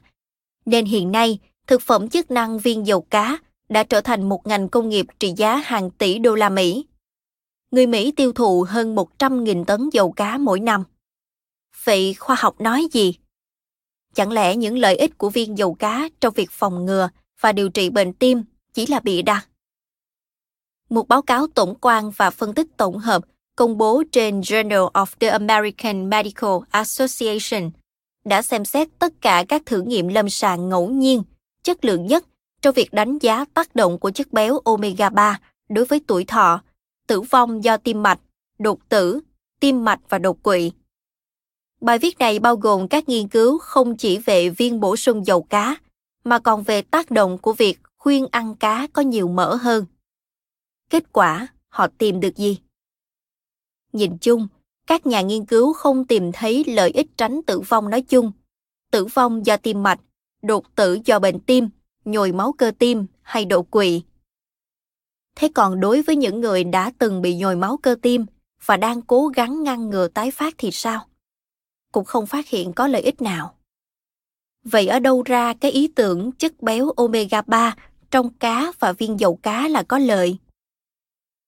Có quan niệm cho rằng người Eskimo tránh được bệnh tim mạch, nhưng dường như chuyện đó chỉ là thần thoại. Tuy nhiên, một số nghiên cứu trước đây có vẻ đầy hứa hẹn. Thử nghiệm DART, tạm dịch, mối liên hệ giữa chế độ ăn và chứng nhồi máu cơ tim cấp, nổi tiếng hồi thập niên 1980 trên 2.000 người, phát hiện ra tỷ lệ tử vong ở những người được khuyên ăn cá béo giảm 29%. Điều đó thật ấn tượng, nên không ngạc nhiên khi nghiên cứu này rất được chú ý. Tuy nhiên, người ta dường như đã quên phần tiếp theo, DART2, phát hiện kết quả hoàn toàn trái ngược. Cũng do cùng nhóm các nhà nghiên cứu đó tiến hành, nhưng DART2 có quy mô lớn hơn, 3.000 người. Nhưng lần này, những người tham gia được khuyên ăn cá béo và đặc biệt những người uống viên dầu cá có nguy cơ mắc bệnh tim mạch cao hơn. Sau khi tổng hợp các nghiên cứu, các nhà nghiên cứu đã kết luận không có bằng chứng chứng minh việc sử dụng viên dầu cá omega 3 hàng ngày là có lợi. Vậy các bác sĩ nên làm gì khi bệnh nhân của họ làm theo lời khuyên của Hiệp hội Tim mạch Hoa Kỳ và hỏi về viên dầu cá? Theo giám đốc phụ trách vấn đề chất béo và sự chuyển hóa ở Viện Tim mạch Mount Sinai, với nghiên cứu này và các phân tích tổng hợp phủ định khác, công việc của chúng ta với tư cách bác sĩ là nên ngăn chặn việc quảng cáo rầm rộ viên dầu cá bổ sung đến tất cả bệnh nhân của chúng ta. Bệnh tim bắt đầu từ thời thơ ấu. Năm 1953, một nghiên cứu đăng trên Journal of the American Medical Association đã làm thay đổi hoàn toàn những hiểu biết của chúng ta về sự phát triển của bệnh tim các nhà nghiên cứu đã tiến hành 300 khám nghiệm tử thi lính Mỹ chết trận trong chiến tranh Triều Tiên, có độ tuổi trung bình khoảng 22 tuổi. Thật là sốc. 77% lính đã có những dấu hiệu rõ rệt về bệnh động mạch vành. Động mạch của một số người thậm chí bị tắc nghẽn đến 90% hoặc hơn. Nghiên cứu đã chỉ ra rằng mảng xơ vữa xuất hiện trong các động mạch vành đã nhiều năm và nhiều thập kỷ trước độ tuổi mà bệnh tim mạch vành, hay còn gọi là CHD, Coronary Heart Disease, là vấn đề nhận diện được một cách lâm sàng. Các nghiên cứu sau này trên những nạn nhân bị đột tử có độ tuổi từ 3 đến 26 phát hiện ra rằng các vỉa chất béo, giai đoạn đầu của chứng xơ vữa động mạch, được tìm thấy ở gần như tất cả trẻ em Mỹ khoảng 10 tuổi. Khi chúng ta đến tuổi 20 hay 30, những vỉa chất béo này có thể trở thành các mảng sơ vữa như được tìm thấy ở những lính Mỹ trẻ chết trong cuộc chiến tranh Triều Tiên. Đến lúc chúng ta bước sang tuổi 40 hay 50, chúng có thể bắt đầu lấy đi mạng sống của chúng ta. Nếu có bất kỳ ai đọc được tài liệu này lúc họ trên 10 tuổi, Câu hỏi đặt ra không phải là bạn có muốn thực hiện chế độ ăn lành mạnh hơn để ngăn ngừa bệnh tim không, mà là bạn có muốn đảo ngược tình trạng bệnh tim có thể bạn đã mắc phải rồi không? Vậy những vỉa chất béo này đã bắt đầu xuất hiện sớm đến mức nào? Chứng sơ vữa động mạch có thể bắt đầu thậm chí trước khi chúng ta được sinh ra. Các nhà nghiên cứu người Ý đã xem xét động mạch của những trường hợp bị sảy thai và những đứa trẻ sinh non chết không lâu sau khi chào đời. Hóa ra động mạch của bào thai ở những người mẹ có mức cholesterol LDL cao, thường có các tổn thương. Phát hiện này cho thấy chứng sơ vữa động mạch có thể không chỉ là bệnh liên quan đến dinh dưỡng thời thơ ấu mà cả trong quá trình mang thai. Phụ nữ có thai phải tránh hút thuốc và uống rượu. Bắt đầu thực hiện chế độ ăn lành mạnh vì thế hệ tương lai cũng chưa bao giờ là quá sớm. Theo William C. Roberts, tổng biên tập của American Journal of Cardiology, yếu tố nguy cơ quan trọng duy nhất cho sự hình thành các mảng xơ vữa động mạch là cholesterol, nhất là cholesterol LDL tăng cao trong máu. Thực tế, LDL được gọi là cholesterol xấu bởi vì nó vận chuyển cholesterol tích tụ trong các động mạch. Khám nghiệm tử thi hàng ngàn nạn nhân đột tử trẻ cho thấy lượng cholesterol trong máu có liên quan mật thiết với tình trạng sơ vữa trong động mạch. Để giảm nhanh cholesterol LDL, bạn cần giảm hấp thu ba thứ. Chất béo chuyển hóa, hay còn gọi là trans fat, từ thực phẩm chế biến và thực phẩm thiên nhiên thịt và sữa. Chất béo bảo hòa, saturated fat, chủ yếu có trong các sản phẩm nguồn gốc động vật và thức ăn vặt, junk food, và ở mức độ đỡ tệ hại hơn là cholesterol dinh dưỡng, dietary cholesterol, chỉ có trong những sản phẩm có nguồn gốc động vật, đặc biệt là trứng. Bạn có nhận thấy xu hướng chung không? Ba nhân tố làm tăng cholesterol xấu, nhân tố số 1 của căn bệnh gây tử vong hàng đầu, đều bắt nguồn từ ăn sản phẩm nguồn gốc động vật và thức ăn vặt chế biến công nghiệp. Điều này giải thích tại sao những người theo các chế độ ăn truyền thống dựa vào thực phẩm thực vật toàn phần không hề mắc bệnh tim mạch. Chính là cholesterol đó, đồ gốc. Bác sĩ Roberts không chỉ là tổng biên tập của American Journal of Cardiology hơn 30 năm. Ông còn là giám đốc điều hành của Viện Tim mạch Baylor và là tác giả của hơn ngàn ấn phẩm khoa học và đã viết hơn chục cuốn sách giáo khoa về chủ đề tim mạch. Ông ấy biết rõ vấn đề. Trong bài xã luận, chính là cholesterol đó, đồ ngốc. Bác sĩ Roberts lập luận, như đã nêu trên, rằng chỉ có một nhân tố nguy cơ thật sự gây ra bệnh tim mạch vành, chính là cholesterol. Ông lập luận, bạn có thể bị tiểu đường, béo phì và hút thuốc, nhưng vẫn không bị xơ vữa động mạch nếu cholesterol trong máu thấp. Chỉ số cholesterol LDL tối ưu có thể là 50 hoặc 70 mg trên decilit. Và rõ ràng chỉ số này càng thấp càng tốt. Chỉ số đó có vào lúc bạn chào đời và tồn tại ở đại đa số người không mắc bệnh tim mạch. Và đó cũng là chỉ số dừng của quá trình phát triển sơ vữa động mạch trong thử nghiệm giảm cholesterol. Chỉ số LDL khoảng 70 mg trên decilit, tương đương với cholesterol toàn phần khoảng 150.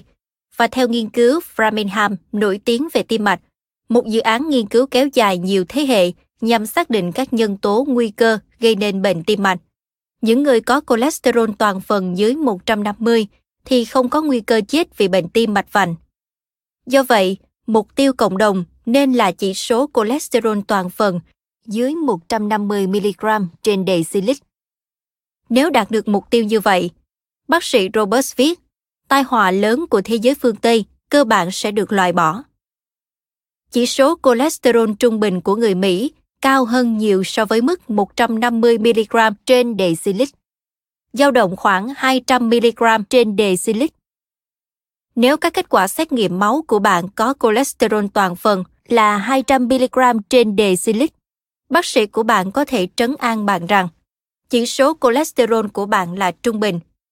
Nhưng trong một xã hội mà con người ta chết vì bệnh tim được xem là điều bình thường, thì chỉ số cholesterol bình thường đó có lẽ không phải là điều tốt lành gì. Để trở nên gần như kháng được đau tim, chỉ số cholesterol LDL của bạn phải dưới 70 mg trên decilit. Bác sĩ Roberts lưu ý rằng chỉ có hai cách để đạt được điều này đối với người dân Mỹ. Yêu cầu hơn 100 triệu người Mỹ dùng thuốc suốt đời hoặc khuyên họ theo chế độ ăn dựa trên thực phẩm thực vật toàn phần. Thế nên, uống thuốc hay chế độ ăn, tất cả các chương trình chăm sóc sức khỏe đều chi trả chi phí thuốc giảm cholesterol thuộc nhóm statin.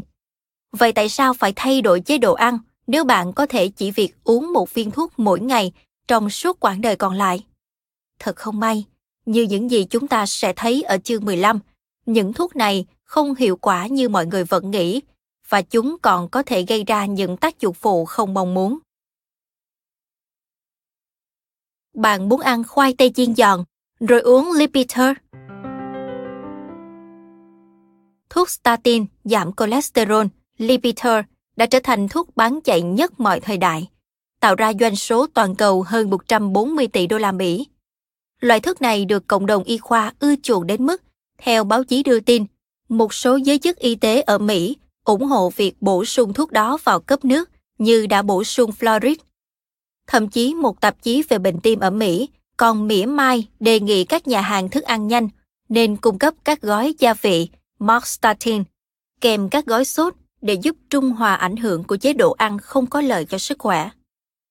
Đối với những người có nguy cơ cao mắc bệnh tim mạch nhưng không muốn hoặc không thể giảm cholesterol một cách tự nhiên bằng cách thay đổi chế độ ăn, lợi ích mà thuốc statin mang lại nhìn chung vượt xa rủi ro. Tuy nhiên những loại thuốc này đều có tác dụng phụ tiềm ẩn là làm hại gan và cơ bắp. Lý do một số bác sĩ thường yêu cầu bệnh nhân sử dụng thuốc này xét nghiệm máu thường xuyên là để theo dõi độc tính trên gan. Chúng ta cũng có thể xét nghiệm máu để xác định sự hiện diện của các chất gây hại cho cơ. Nhưng việc sinh thiết tiết lộ những người dùng thuốc statin có các dấu hiệu tổn thương cơ, ngay cả khi hoạt động máu bình thường và họ không có triệu chứng đau hay yếu cơ. Bị nhược cơ do sử dụng những loại thuốc này với người trẻ tuổi thì không là vấn đề gì lớn, nhưng chúng có thể khiến người già tăng nguy cơ té ngã và chấn thương. Gần đây, dấy lên các quan ngại khác. Năm 2012, Cơ quan Quản lý Thực phẩm và Dược phẩm Hoa Kỳ FDA công bố nhãn an toàn mới bắt buộc đối với thuốc statin nhằm cảnh báo bác sĩ và bệnh nhân về khả năng có tác dụng phụ ảnh hưởng đến não như mất trí nhớ và lú lẫn. Thuốc statin dường như còn làm tăng nguy cơ phát bệnh tiểu đường. Năm 2013, nghiên cứu hàng ngàn bệnh nhân ung thư vú cho biết sử dụng thuốc statin dài hạn có thể làm tăng nguy cơ mắc ung thư vú xâm lấn ở phụ nữ lên gấp 2 lần. Nguyên nhân gây tử vong hàng đầu ở phụ nữ là bệnh tim, không phải bệnh ung thư. Vậy lợi ích của thuốc statin vẫn có thể lớn hơn rủi ro kèm theo, nhưng tại sao phải chấp nhận rủi ro nếu bạn có thể giảm cholesterol một cách tự nhiên? Chế độ ăn có nguồn gốc thực vật đã được chứng minh làm giảm cholesterol hiệu quả, y như thuốc statin hàng đầu, mà không có bất kỳ rủi ro nào. Thực tế, tác dụng phụ của chế độ ăn uống lành mạnh thường là có lợi. Giảm nguy cơ ung thư và tiểu đường, bảo vệ gan và não, như chúng ta sẽ khám phá trong phần còn lại của cuốn sách này. Có thể đảo ngược bệnh tim. Không bao giờ là quá sớm để bắt đầu chế độ ăn uống lành mạnh, nhưng có bao giờ là quá muộn không? Những người tiên phong trong lĩnh vực y học lối sống như Nathan Britikin, Dean Ornish và Canwell Assastin Jr. đã chọn những bệnh nhân mắc bệnh tim nặng và cho họ thực hiện chế độ ăn dựa vào thực vật đã được người dân châu Á và châu Phi áp dụng mà không hề mắc bệnh tim mạch. Họ hy vọng một chế độ ăn lành mạnh sẽ ngăn chặn bệnh tiến triển nặng hơn.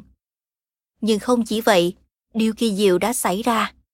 Bệnh tim của những bệnh nhân đó đã bắt đầu đảo chiều. Họ trở nên khỏe lên. Ngay khi họ ngừng chế độ ăn có những thực phẩm làm tắc động mạch, cơ thể của họ bắt đầu loại bỏ một số mạng xơ vữa hình thành trước đó. Các động mạch trở nên thông thoáng mà không cần dùng thuốc hay phẫu thuật.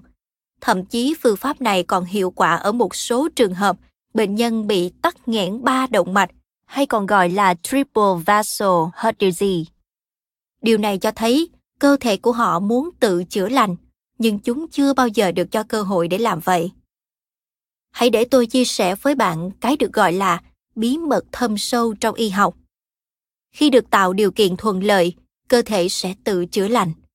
Nếu cẳng chân đụng vào bàn thật mạnh, nó có thể đỏ lên, sưng tấy và đau. Nhưng cẳng chân sẽ tự lành lại nếu bạn tránh va chạm và để cơ thể thực hiện điều kỳ diệu. Nhưng chuyện gì sẽ xảy ra nếu bạn đụng cẳng chân mình vào cùng một chỗ ba lần mỗi ngày? Ví dụ vào buổi sáng, trưa và tối. Nó sẽ chẳng bao giờ lành được. Bạn có thể đi bác sĩ và phàn nàn về cẳng chân bị đau. Không vấn đề gì là câu bác sĩ bạn có thể nói khi kê thuốc giảm đau cho bạn. Bạn sẽ về nhà, vẫn va đập cẳng chân ba lần mỗi ngày, nhưng thuốc giảm đau sẽ làm cho bạn cảm thấy ít đau hơn. Ơn trời đã có thuốc Tây. Đó là những gì xảy ra khi người ta dùng nitroglycerin khi có các cơn đau ngực. Thuốc có thể làm giảm đau đáng kể, nhưng không làm gì để chữa trị nguyên nhân cơ bản gây nên căn bệnh. Cơ thể bạn muốn phục hồi nếu bạn cho nó cơ hội. Nhưng nếu bạn cứ làm mình bị thương ba lần mỗi ngày, bạn sẽ làm gián đoạn quá trình chữa lành vết thương. Hãy xem xét việc hút thuốc lá và nguy cơ ung thư phổi. Một trong những điều kỳ diệu mà tôi học được ở trường y là trong vòng 15 năm ngừng hút thuốc lá, nguy cơ mắc ung thư phổi của bạn gần bằng mức của những người không bao giờ hút thuốc. Phổi của bạn có thể tự làm sạch các mảng bám do thuốc lá tạo ra và dần dần như thể bạn chưa bao giờ hút thuốc. Cơ thể bạn muốn mạnh khỏe và trong thời gian bạn hút thuốc lá, mỗi đêm khi bạn rơi vào giấc ngủ, quá trình chữa bệnh đó được kích hoạt cho đến khi bùm, bạn châm điếu thuốc đầu tiên vào sáng hôm sau. Y như bạn có thể lại làm tổn thương phổi của mình bằng mỗi điếu thuốc lá, bạn có thể lại làm tổn thương các động mạch của mình bằng mỗi miếng ăn. Bạn có thể chọn mức vừa phải và nện bình bằng búa nhỏ hơn, nhưng tại sao lại nện chính mình? Bạn có thể chọn ngừng hủy hoại bản thân, thoát ra khỏi thói quen và để quá trình chữa lành tự nhiên của cơ thể phục hồi sức khỏe cho bạn. Các nội độc tố làm tê liệt động mạch Chế độ ăn không lành mạnh không chỉ ảnh hưởng đến cấu trúc mà còn ảnh hưởng đến chức năng của động mạch. Các động mạch của bạn không chỉ đơn thuần là ống lưu thông máu, chúng là các cơ quan sống có hoạt động. Trong gần hai thập niên qua, chúng ta biết rằng chỉ cần một bữa ăn thức ăn nhanh, xúc xích và bánh muffin trứng như trong nghiên cứu ban đầu, có thể làm cứng các động mạch trong nhiều giờ, giảm đi một nửa khả năng thả lỏng tự nhiên của chúng. Và ngay khi tình trạng kích thích này bắt đầu dịu đi, khoảng 5 đến 6 giờ sau đó, tới giờ ăn trưa, một lần nữa bạn lại làm tổn thương các động mạch bằng một đống những thức ăn có hại cho cơ thể. Đây chính là nguyên nhân làm cho nhiều người Mỹ nằm trong vùng nguy hiểm của viêm mãn tính, viêm cấp thấp. Các bữa ăn có hại cho sức khỏe không chỉ gây hư hại bên trong cơ thể bạn nhiều thập niên về sau, mà còn ngay và luôn, trong vòng vài giờ sau khi bạn cho thức ăn vào miệng. Ban đầu, các nhà nghiên cứu đã quy tội cho mỡ động vật hay protein động vật, nhưng gần đây người ta đã bắt đầu chú ý tới các độc tố do vi khuẩn được biết đến với tên gọi nội độc tố hay còn gọi là endotoxin. Những thực phẩm đã biết như thịt dường như là nơi ẩn náu của vi khuẩn gây viêm dù đã được nấu chín hoàn toàn. Nội độc tố không bị phân hủy ở nhiệt độ cao khi nấu nướng, không bị axit dạ dày hay các enzyme tiêu hóa tiêu diệt. Vì vậy, sau khi ăn sản phẩm có nguồn gốc động vật, những nội độc tố này có thể khu trú trong ruột của bạn. Sau đó chúng được chất béo bảo hòa vận chuyển đi qua thành ruột để vào máu. Ở đó chúng có thể kích hoạt phản ứng viêm trong các động mạch. Điều này giúp giải thích tại sao bệnh nhân tim mạch có thể nhanh chóng giảm các cơn đau khi thực hiện chế độ ăn chủ yếu có nguồn gốc thực vật như trái cây, rau củ, ngũ cốc nguyên cám và đậu. Bác sĩ Onis báo cáo những cơn đau thắt ngực ở các bệnh nhân thực hiện chế độ ăn thực vật giảm 91% chỉ trong vòng vài tuần dù họ có tập thể dục hay không. Việc giải quyết nhanh chóng các cơn đau thắt ngực diễn ra thuận lợi trước khi cơ thể có thể loại bỏ mạng xơ vữa động mạch. Điều này cho thấy chế độ ăn thực vật không chỉ giúp làm sạch động mạch mà còn cải thiện chức năng hàng ngày của chúng. Ngược lại, các bệnh nhân thuộc nhóm đối chứng được khuyên làm theo lời bác sĩ lại tăng 186% các cơn đau thắt ngực. Cũng chẳng có gì ngạc nhiên, bệnh tình của họ trở nên trầm trọng hơn khi họ tiếp tục duy trì chế độ ăn như cũ, vốn đã ảnh hưởng đến các động mạch ngay từ đầu. Chúng ta biết về sức mạnh kỳ diệu của việc thay đổi chế độ ăn đã nhiều thập niên nay rồi. Ví dụ một nghiên cứu có tựa đề Chứng đau thắt ngực và chế độ ăn thuần chay được công bố trên American Heart Journal hồi năm 1977. Chế độ ăn chay hoàn toàn là chế độ ăn thực vật kiêng thịt, trứng và sữa. Các bác sĩ đã mô tả các trường hợp như trường hợp của bệnh nhân FW, viết tắt để giữ bí mật cho bệnh nhân. Một người đàn ông 65 tuổi bị chứng đau thắt ngực, nặng đến mức cứ đi được 9-10 bước thì ông phải dừng lại để nghỉ. Thậm chí ông không thể đi ra tới chỗ hòm thư của nhà mình. Ông bắt đầu ăn chay và những cơn đau của ông đã đỡ hơn sau vài ngày. Trong vòng vài tháng, theo báo cáo, ông đã có thể leo núi mà không hề cảm thấy đau đớn gì. Bạn chưa sẵn sàng để thực hiện chế độ ăn uống lành mạnh hơn? May quá, có một nhóm thuốc điều trị các cơn đau thắt ngực như ranolazine. Tên thương mại là Rasnesa. Một nhà điều hành công ty dược đề nghị sử dụng sản phẩm của công ty cho những người không thể thực hiện việc thay đổi quá nhiều trong chế độ ăn để có thể đạt đến mức thuần chay. Thuốc men làm bạn tiêu tốn hơn 2.000 đô la Mỹ mỗi năm, nhưng tác dụng phụ của chúng tương đối nhỏ và nó hiệu quả, nói theo nghĩa thuật ngữ. Ở liều cao nhất, Ranisa có thể kéo dài thời gian tập thể dục thêm 33,5 giây, hơn nửa phút. Có vẻ những người chọn phương án dùng thuốc lại có thể sớm leo núi được. Quả hạch Brazil giúp kiểm soát cholesterol. Một khẩu phần quả hạch Brazil có thể làm giảm cholesterol nhanh hơn thuốc statin và giữ mức ổn định thậm chí đến cả tháng trời chỉ sau một lần ăn.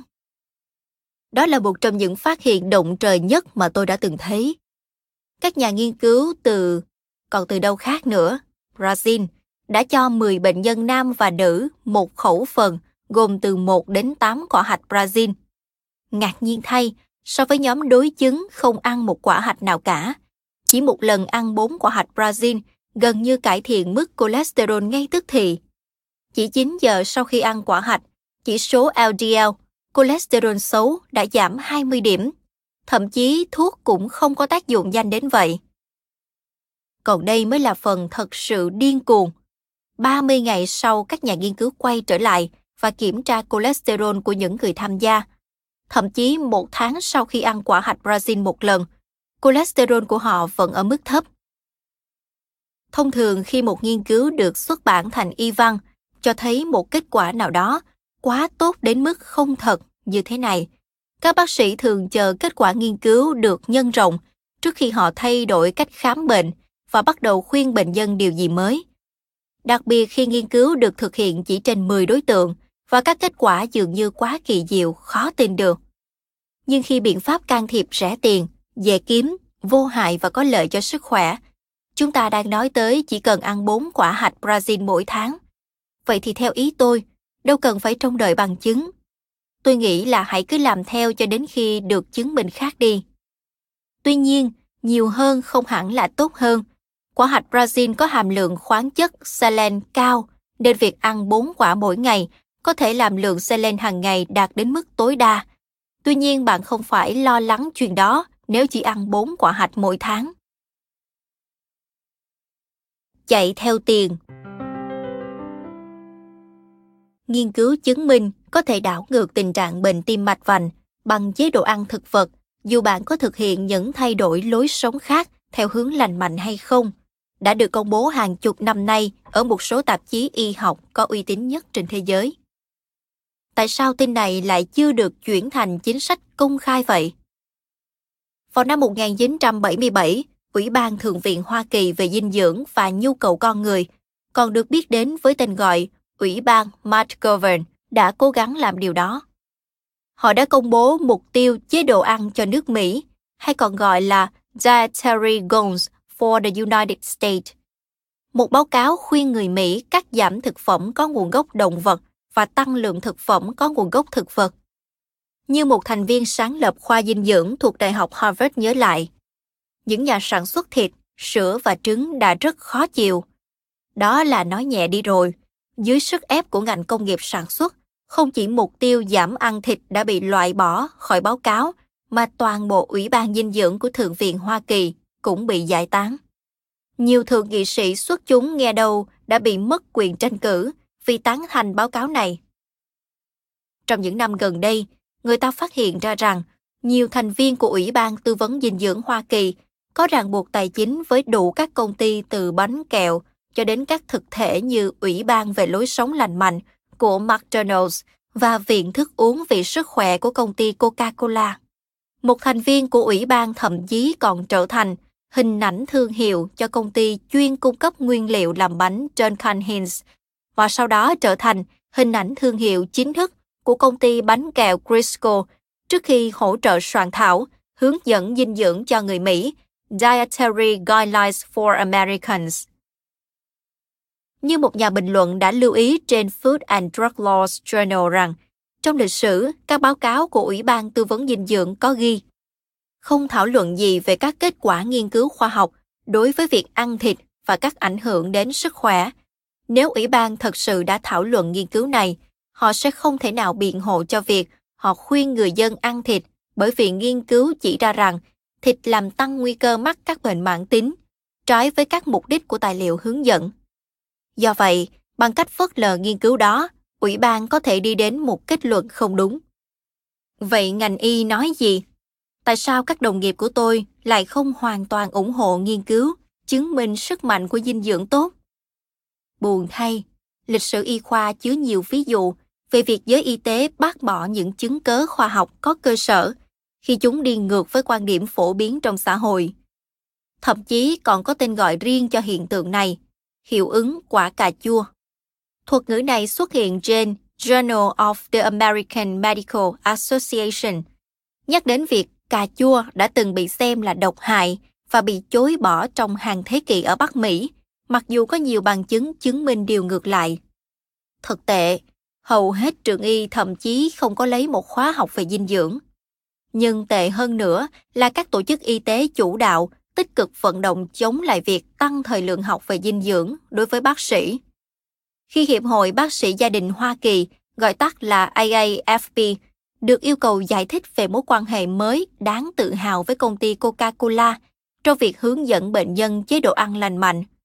Một phó chủ tịch điều hành viện này đã cố gắng dập tắt sự phản đối bằng cách giải thích rằng sự hợp tác này không phải là chưa có tiền lệ.